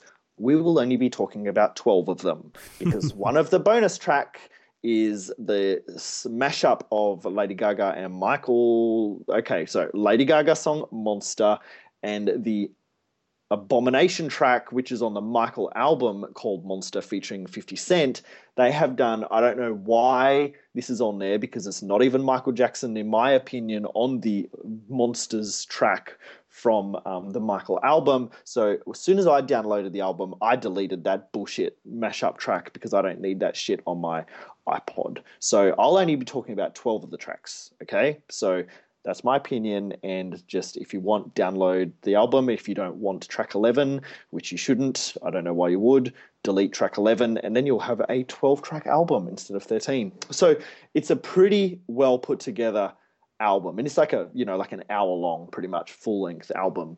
Um, there's an intro. And then it goes into the mashup songs. At the end, there's a club mix, and then there's a mega mix, which is also pretty cool. And We might play one of those in a, in a further show. Today we'll try and uh, showcase one of the tracks at least. So I'll go through the the set list. There's um so going down to tracks there's Beat It Cure, which is a mashup of Beat It and Manicure. Do you want do what you want with my world is a mashup of uh, Do What You Want with My Body um, and Rock My World. There's Screaming Guy, which is a mashup of uh, Scream and GUY. one of my favorite tracks, Dangerous Venus, which is the mashup of Dangerous and Venus. Rock Dreams is uh, like showcases the Rock with You, um, Michael Jackson song Rock with You. There's Give In to Mary Jane. Remember the Art Pop Times. Fashion Jean is a really cool mix of Billie Jean um, with fashion from the Art Pop album. There's Dirty Applause, which is Dirty Diana, and Applause, which is also a great track. then it goes into those bonus tracks, which one of them I've deleted and I will not be talking about. Um, don't know why you put it on there, Robin, because it's bullshit. And then there's a club mix of "Do What You Want with My World," and then the King of Pop Art mix. Uh, sorry, King of Art Pop Mega Mix. You loved the um, club mix, didn't you, Jamon? Yeah, I listened to the whole thing yesterday, and there's some really great standout tracks. My favorite was "Do What You Want with My World" club mix. That was not one of my favorites. Yeah, it's interesting how we got different takes on it. Hey, I just felt like the well, first of all, the the beat the um, the rhythm of uh, "Do What You Want with My Body" is just one of my favorite beats ever, and I just I don't know there was something about the vocals of "You Rock My World" that I felt really suited that that instrumental rhythmic bass from Lady Gaga. It worked really well, I thought, but and yeah. it, it was a bit different to the actual mashup track three do what you want my world is like it's got more of a club feel to it. Yeah it's it's actually a little bit more um subdued i felt. Like I, I think that the actual version on the album do what you want with my world is pretty intense. There's a lot going on. But track 12 the club mix is something you can kind of have on in the background. And i felt like the vocal and the instrumentation didn't conflict as much. It was a bit more subdued. I really liked it. Mashups can be tricky like because sometimes they'll mash up songs that like don't really go. But um, on the whole, there's like some standout ones on this album yeah. that I prefer more than others. Definitely, um, I think "Beat It" Cure is incredible. That was actually the first song I found. I think I found it on YouTube, um, and it just blew my mind. Mm. Mashup of "Manicure" and "Beat It." So, and I was like, "What is this?" And that's when I sort of started digging and found the whole thing, and it blew my mind. Um, "Dangerous Venus" is, I think, incredible. I love that track. Always just rock out to it and dance and love it. Um, remember the art pop times is pretty good. I think the vocals really suit and the ad libs really suit this mashup. That's really cool. And then Fashion Jean is just oh they could use that in like TV show or like some sort of production like a like it to me it's like a model sort of um, down a catwalk fashion show song it's so good. I love it. There's like two, basically, it's like songs of Lady Gaga now featuring Michael Jackson vocals. So yeah. the production is from the Art Pop album, and they've taken Michael Jackson vocals and put into those songs. So it's not all Lady Gaga singing. There's actually, I think, really only two duets between Michael Jackson and Lady Gaga, which is Do What You Want with My World and Dirty Applause. I think they're the two sort of um, duet tracks. The rest of them are pretty much all Michael Jackson vocals singing. You know, with ad libs, and they've got like ad libs from other songs as well. Like, and one of the tracks has part of um, "Why You Want to Trip on Me," in it, and um, yeah, they've it's so well put together. Like this this dude is a pro. Um, it's very well edited and put together. This isn't some you know quick little job done on a computer at home in, in an hour. This mm. is really well done.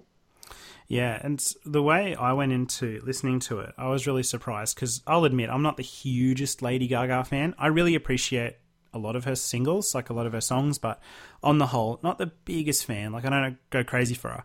So when it, when I went into listening to this, I thought, oh, I don't know if I'm going to get into it because it's going to have a lot of Gaga, not a lot of MJ. I couldn't have been more wrong. It's like Q said, it's mainly the the musical production behind Gaga's music with Michael's vocals on top, and um, I, I I started listening to it thinking of it like I got a similar vibe, sort of listening to some of the Xscape songs. It was like what could have Michael some of Michael's songs sounded like if they had been um, produced by you know 2000s era producers um, or even beyond. So yeah, hearing hearing for example, "Do What You Want with My World," it's like it's kind of like what could "You Rock My World" have sounded like had it come out today. It's a really really interesting take on some of his music and definitely has you thinking. It's very cool. Yeah, it flips up the arrangements a bit um, which is always like really interesting to hear. And, and yeah, sometimes it works and sometimes not as strong. But um, yeah, and some people, I understand how some people don't like remixes and mashups and just leave the tracks alone. But for me, like it's not diluting my appreciation of the original tracks for either the Michael Jackson tracks or the Lady Gaga art pop tracks. It's not diluting my appreciation for those. It's just giving me another angle and another take to Yeah. appreciate them.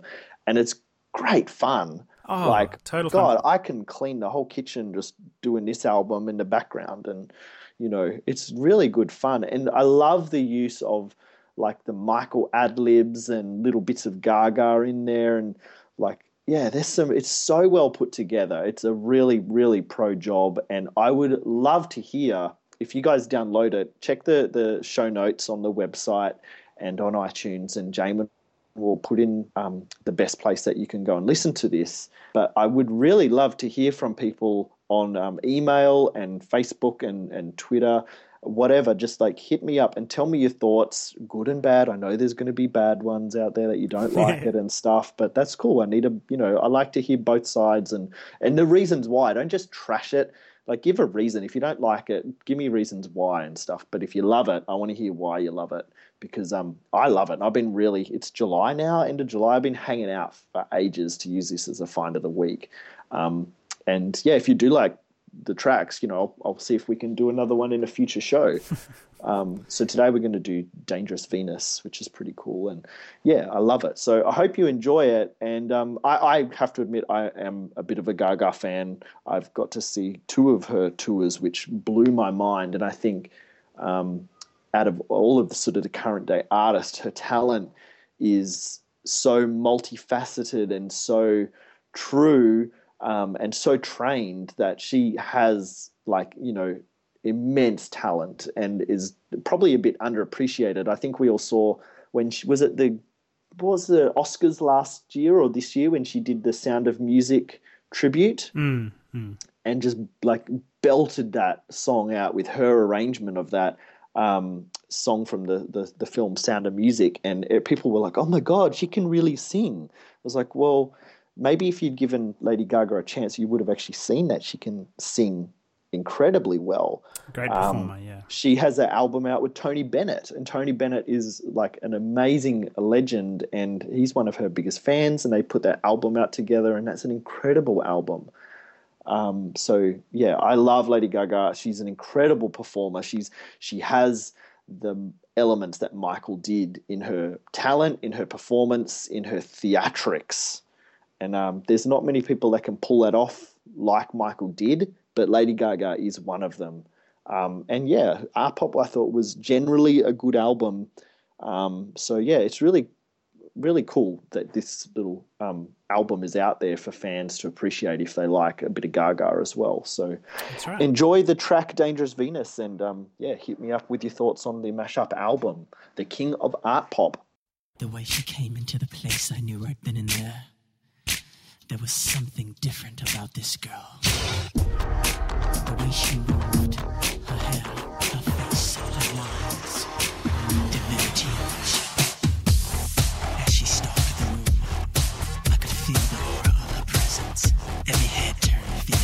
passion and lust. The girl was persuasive, the girl I could not trust. The girl was bad, the girl was dangerous. I never knew, but I was walking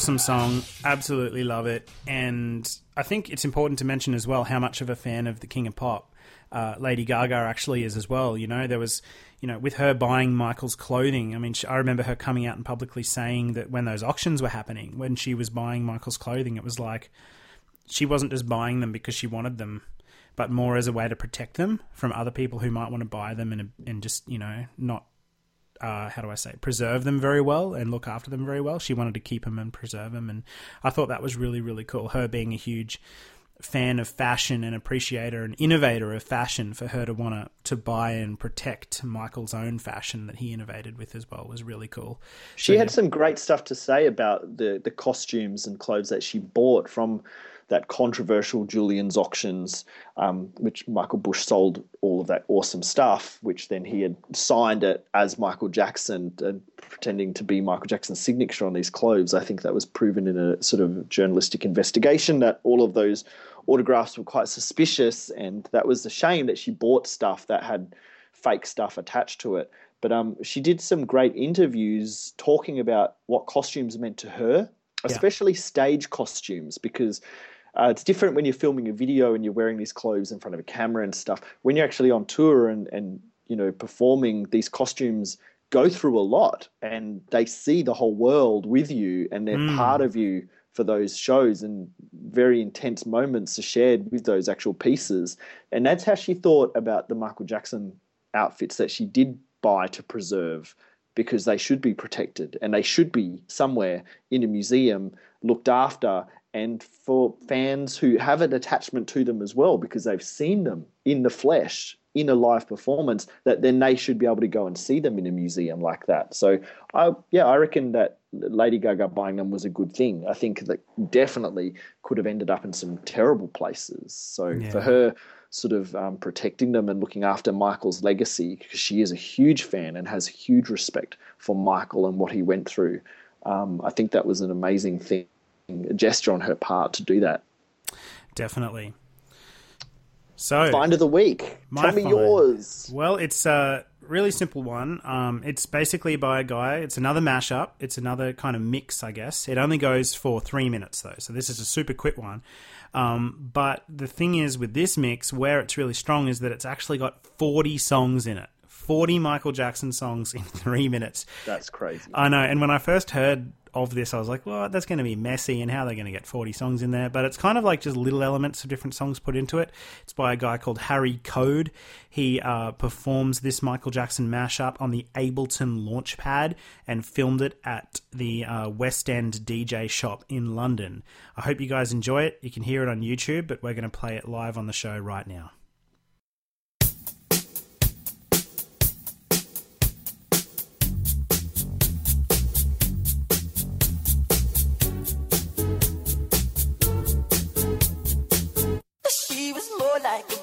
From a movie scene. Said don't mind, but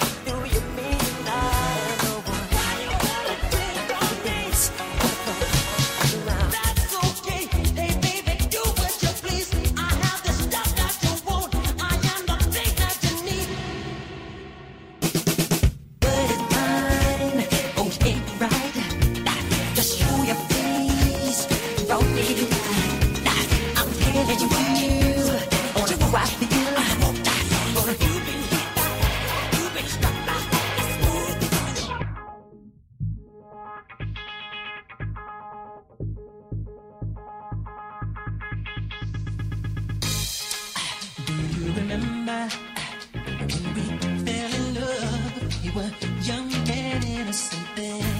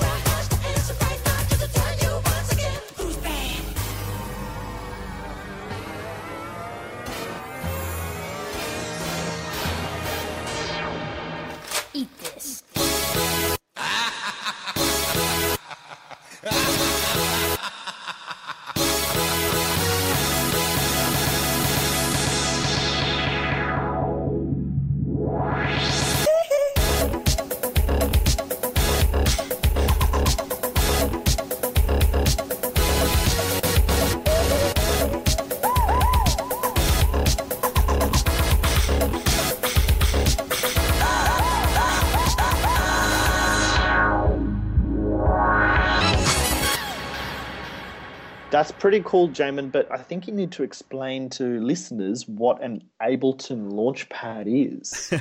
oh, it's just kind of like a piece of uh, DJing equipment that you can use.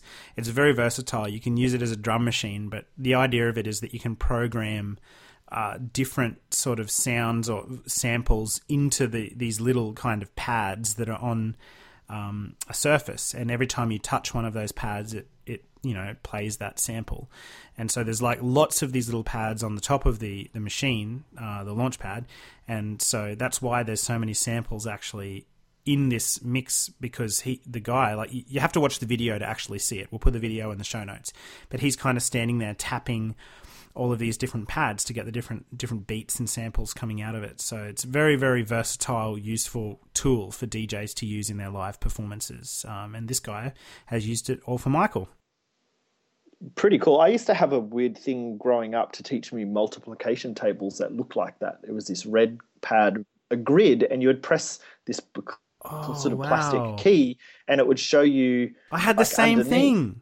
That's what it made I had me think one. of. I had one. Seriously, one. it didn't help. I'm absolutely crap at maths and have a calculator in my work bag to help me at work and use my phone calculator all the time. Math is not one of my strong suites, but yeah. So it that does that remind you? That's what It it totally does. Now that I think about it, I'm like, that's that stupid red maths thing Mum bought me when I was in grade three. Yes, he's doing Michael music mashup on a calculator. What? Absolutely. That's like I'm like that's so funny, but yeah, it's this crazy device, and that's pretty cool. That it's, I guess it's an instrument nowadays. Um, that you know, there's still instruments like that being invented. Well, it's, it's anything. You can put whatever sample you want into it. It can be a guitar, it can be a, a drum, it can be a, a sample from an actual, you know, studio recording, a v- you know, a vocal take. It can be a sample from a movie. It can be whatever you want. So it's very very versatile. Yeah. Very cool equipment. What's what are your feelings about mixes and mashups? Um, I like them a lot. I think that mix remixes and um, sampling has a long history within hip hop culture. So I have a great respect for it. It's you know the the art of juxtaposing different songs and elements against each other. I think can be really creative. And when you're listening to a remix, it gives you an opportunity to I don't know, like remember or just have a, a draw on different musical styles or different things in the in the one experience. So yeah, it can be a lot of fun. In terms of Michael ones, like mm, it's hard for me because I'm such a mega fan of Michael Jackson that when I hear his music being used in different ways, I I can't. Mm, I don't know. There's no. Sometimes I really like it, and other times I really don't like it. And the only way I can judge it is by how I feel. I can't really explain it. Like there's sometimes I listen to remixes of Michael's music and I feel like it's really good and respectful, and then there's other times I hear it and I'm like, oh, I don't know if that's how he would have wanted his music being used. But at the end of the day, Are we talking about Bad 25 Afro- Afrojack? we're talking remix? about Afrojack. That was one And of the Pitbull, ones. Featuring Pitbull, and especially. Oh Blue Oh my God. Gangster with all the tap drums on Xscape, and like, there's just some times where I hear it and I'm like, oh, that's not where he would have wanted the music to go. But that's the case with any remix, and the whole idea of remixes is that a DJ or an artist is taking vocals or whatever and putting it in a style that they're more comfortable with, so uh, the listener can have a different take on what that song would have sounded like in a different genre. So, um, yeah, I think on the whole, remixes are really fun and they should be taken at face value and not looked at as the vision of the original artist. So people judge them too harshly, I think, a lot of the time. In saying that, there's a lot of great Michael Jackson remixes that I really like, and I, I want to talk about a few of them now. Um, there's an album you can get on iTunes called the Complete Remix Suite, and this is an album that Motown put out after Michael died. And they actually got a whole bunch of the world's hottest producers together you know, for example, No ID and uh, some different people. I'll just see if I can actually look it up on iTunes now. Is this the one with a? I think I've got the same thing. Is it the one where Michael um, from J5 is sitting on the gold throne? Yeah, that's the album cover. The, well, originally it was released in suites, and that wasn't Yep. the album cover. But Oh, okay, yeah. It says suites one to five. yeah, so since they Yep. put it out as as a complete package of one to five, they've got that awesome iconic picture of Michael as as a little kid with the big afro sitting in, on the Yeah, on a throne.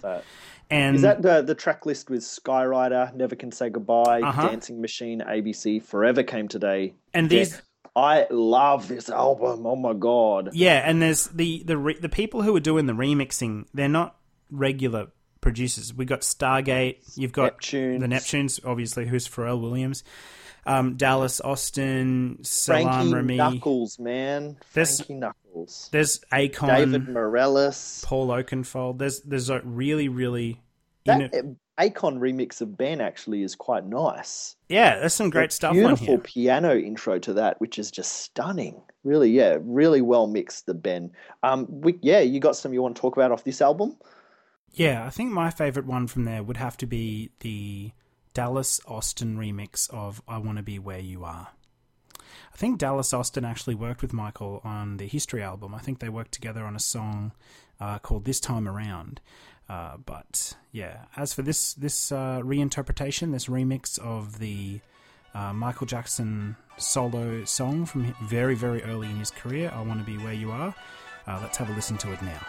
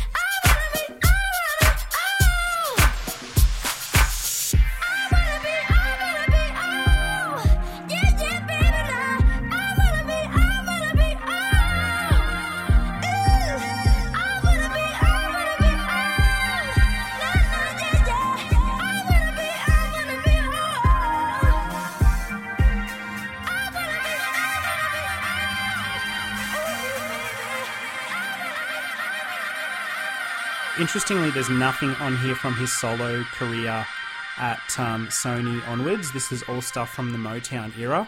I guess There's a lot of great Motown mixes out there. Actually, that's a good point. Yeah, so this is Motown seemed to be, be very open to people coming in and remixing this stuff. So this is a really interesting take.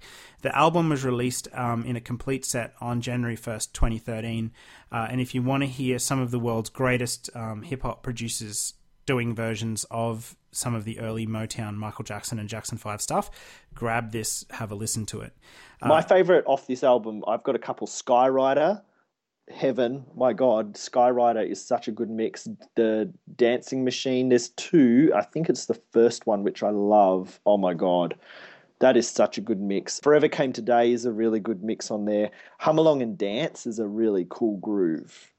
Yeah, Um, yeah, Maria, that's a great version of Maria, and maybe Tomorrow. Um, but yeah, Skyrider and Dancing Machine are probably my top two off this album. But there's a lot of good ones on that album. That's a great pick. Yeah, glad you spoke about that. No, no, that's okay. It's a really great one to find. Uh, the first, the first remix that I ever heard though was actually in the mid two thousands. I think it was in about two thousand and four or five. A few years after I'd become a fan, and I'd you know already listened to a lot of Michael's actual work by this stage. But then I heard this song. It was um, "Rock with You," but it's allegedly a Daft Punk remix of the song. Um, it's called Daft Punk's White Label remix of "Rock with You." We're still to this day not sure if, if Daft Punk actually did it or whether it was just a fan remix that they attached the name Daft Punk to. But it's definitely a very interesting take on the song. Uh, and yeah, that was probably the first one I ever heard. Can you remember, Q, what, what the first remix is that you heard of Michael Jackson? Yes, I'm actually just walking to the library to get the album now. Um, back in um, Australia, when Dangerous was released, which I've now got in my hand, um, Dangerous was released here as a two disc album. Did you know that? Uh, did not know that. That's interesting. Yeah. Uh, it was released as a two disc album. So Dangerous was disc one. And then, here we go. I haven't listened to this for ages. Um, of course, I had it on cassette. So it was a double cassette album back then. Um, but this was the first CD I ever got. So um, Dangerous disc two is bonus CD sampler. And on it is Who Is It? IHS Mix, Black or White, the Clivillés and Cole House Club Mix, um, Jam, which is Teddy's Jam, mixed by Teddy Riley, In the Closet, The Mission Mix, um, Give In to Me, there's a vocal version, which is, I don't think, a huge difference actually. Remember the Time, Silky Soul 12 inch mix, Rock With You, Masters at Work remix. And I think that's probably Rock With You and the following one, uh, track eight, Don't Stop Till You Get Enough Rogers remix. They're probably the most famous two mixes that I heard um, early on. So my first sort of um, introduction to the mixes was the uh, the Dangerous Disc Two, which had been released in Australia, not for sale anymore. So it was only a limited release. Yeah, but yeah.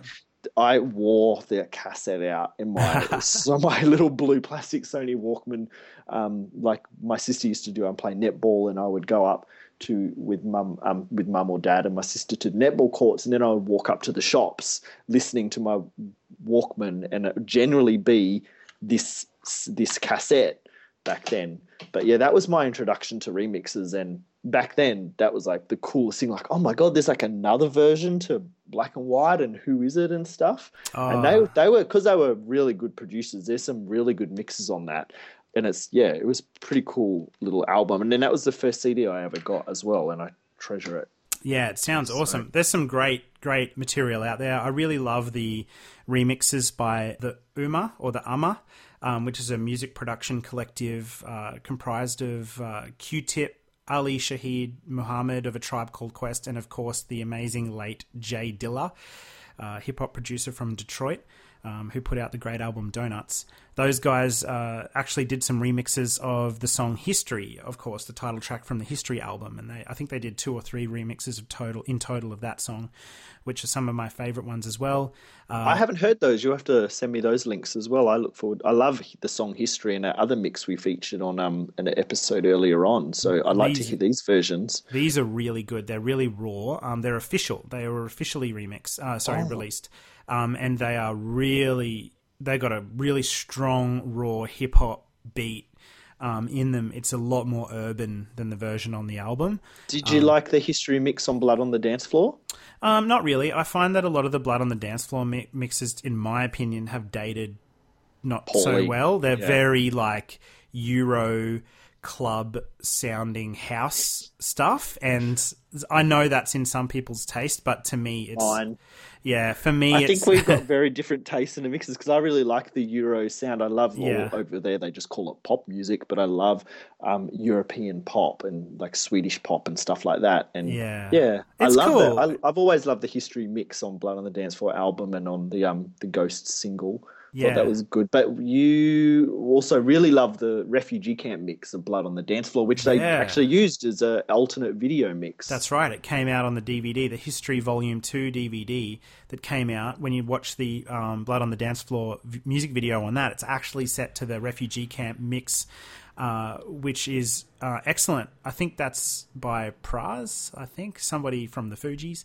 yes, Um, correct. yeah, but really, really awesome sounding, um, you know, music. I love it. I think it's a great take on the song, and um, yeah, recommend it to anybody who wants to listen. I to love on Blood on the Dance Floor. I do really love the mix of Too Bad and Money. They're my favorite two. I never ever would skip those if they came on shuffle. I love those versions. I think they really have the essence of the originals in them. Yeah, kept intact, absolutely. Um, guys, if you are interested in remixes, we got to mention Nick again. Seriously, like, I know, you know, he's probably not somebody that's putting out official remixes or anything like that, but the stuff that he does put out on his SoundCloud, if you want to hear interesting takes on Michael Jackson songs that keep intact the spirit of the original, you need to hear Nick. He's got another great song. I want to play it on a future episode. It's it's a threatened. It's a version of threatened. That's the first time he got my attention. But what a great uh, remixer he is. Yeah, we'll save that for our Halloween special. Yeah, absolutely. Let's do that. So, um, some thank yous.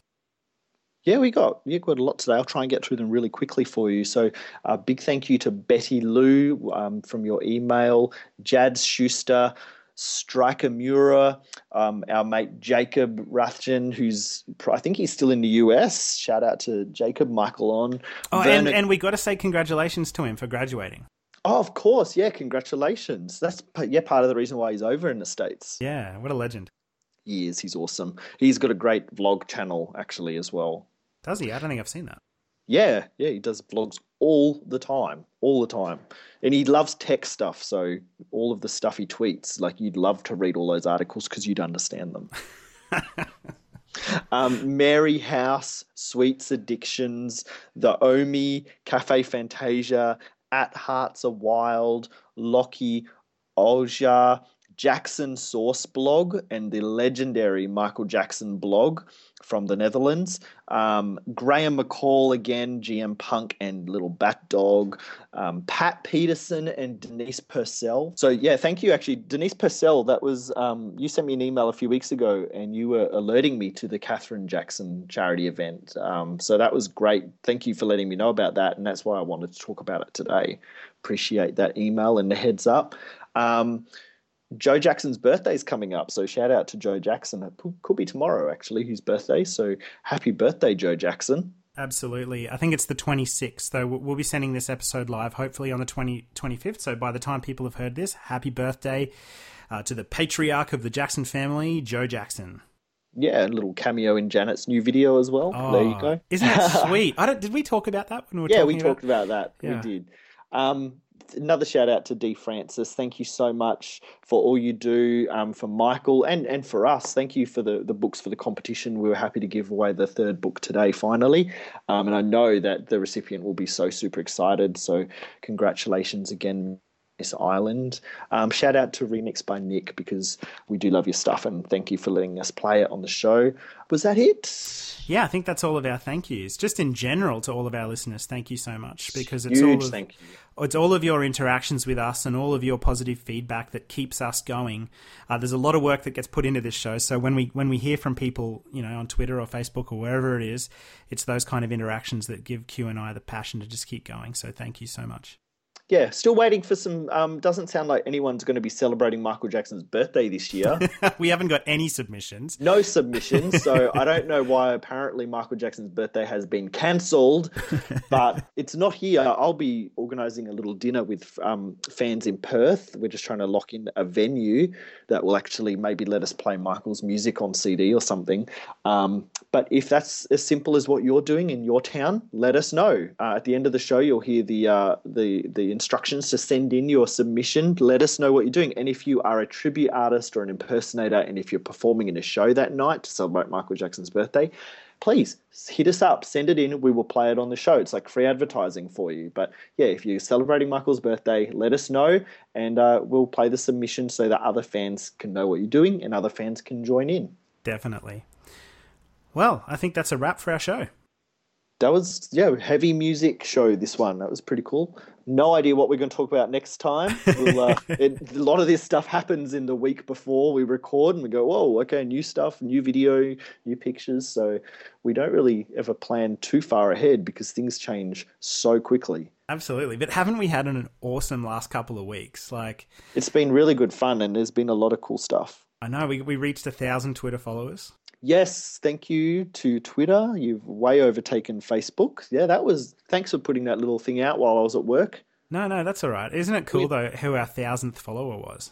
Yes, Lavelle Smith Jr. was our literally follower 1000 on Twitter, which was that was a thrill to see over my breakfast before I headed off on a big day of flying that day. Yeah, just amazing. I mean, like, this is a guy that's worked with Michael uh, since the late 80s, all through uh, lots and lots of different eras. He was on the Bad Tour.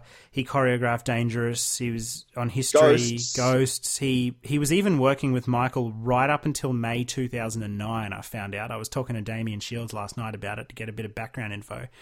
And he was working in the studio, in the dance studio with Michael right up until 2009, uh, just until Travis Payne uh, kind of took over with the choreography there. So, really interesting stuff. Great guy. Yeah, shout out to um, Lavelle Smith Jr. because we love your work. Big, huge respect for you. Come on the show. Huge respect. Yeah, one day, definitely come on the show one day. We would love to talk about anything and everything and whatever you're working on at the moment. We also had another pretty cool follower this week, which um, we have mentioned a number of times because of his incredible book. We had Jermaine Jackson follow us, so shout out to Jermaine. And um, he's got a song coming out in August, actually, Summertime Feeling. Yeah, yeah. And we can't wait to talk about that in the future because it's a it's a great little song. I love it. Absolutely. Jermaine's an incredible guy. I love his book. Uh, love his music, and uh, he's just an all-round great guy. So hopefully we can get Jermaine on the show one day too.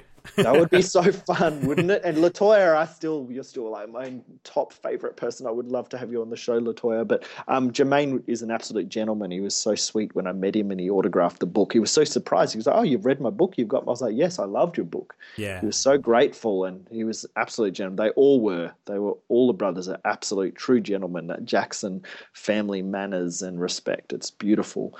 But uh, thank you for listening, everyone. Thanks for tuning into the MJ Cast.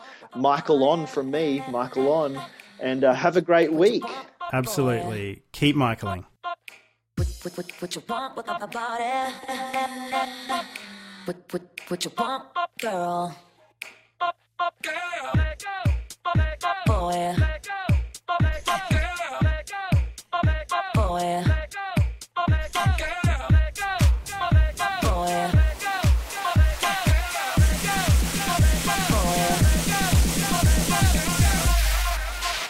G'day, it's Q from the MJ Cast. Like you, we'll be celebrating Michael Jackson's birthday this August 29. Will you be hosting or attending an event to celebrate? We want to hear from you. Record and email the details of the event so we can share it in upcoming episodes.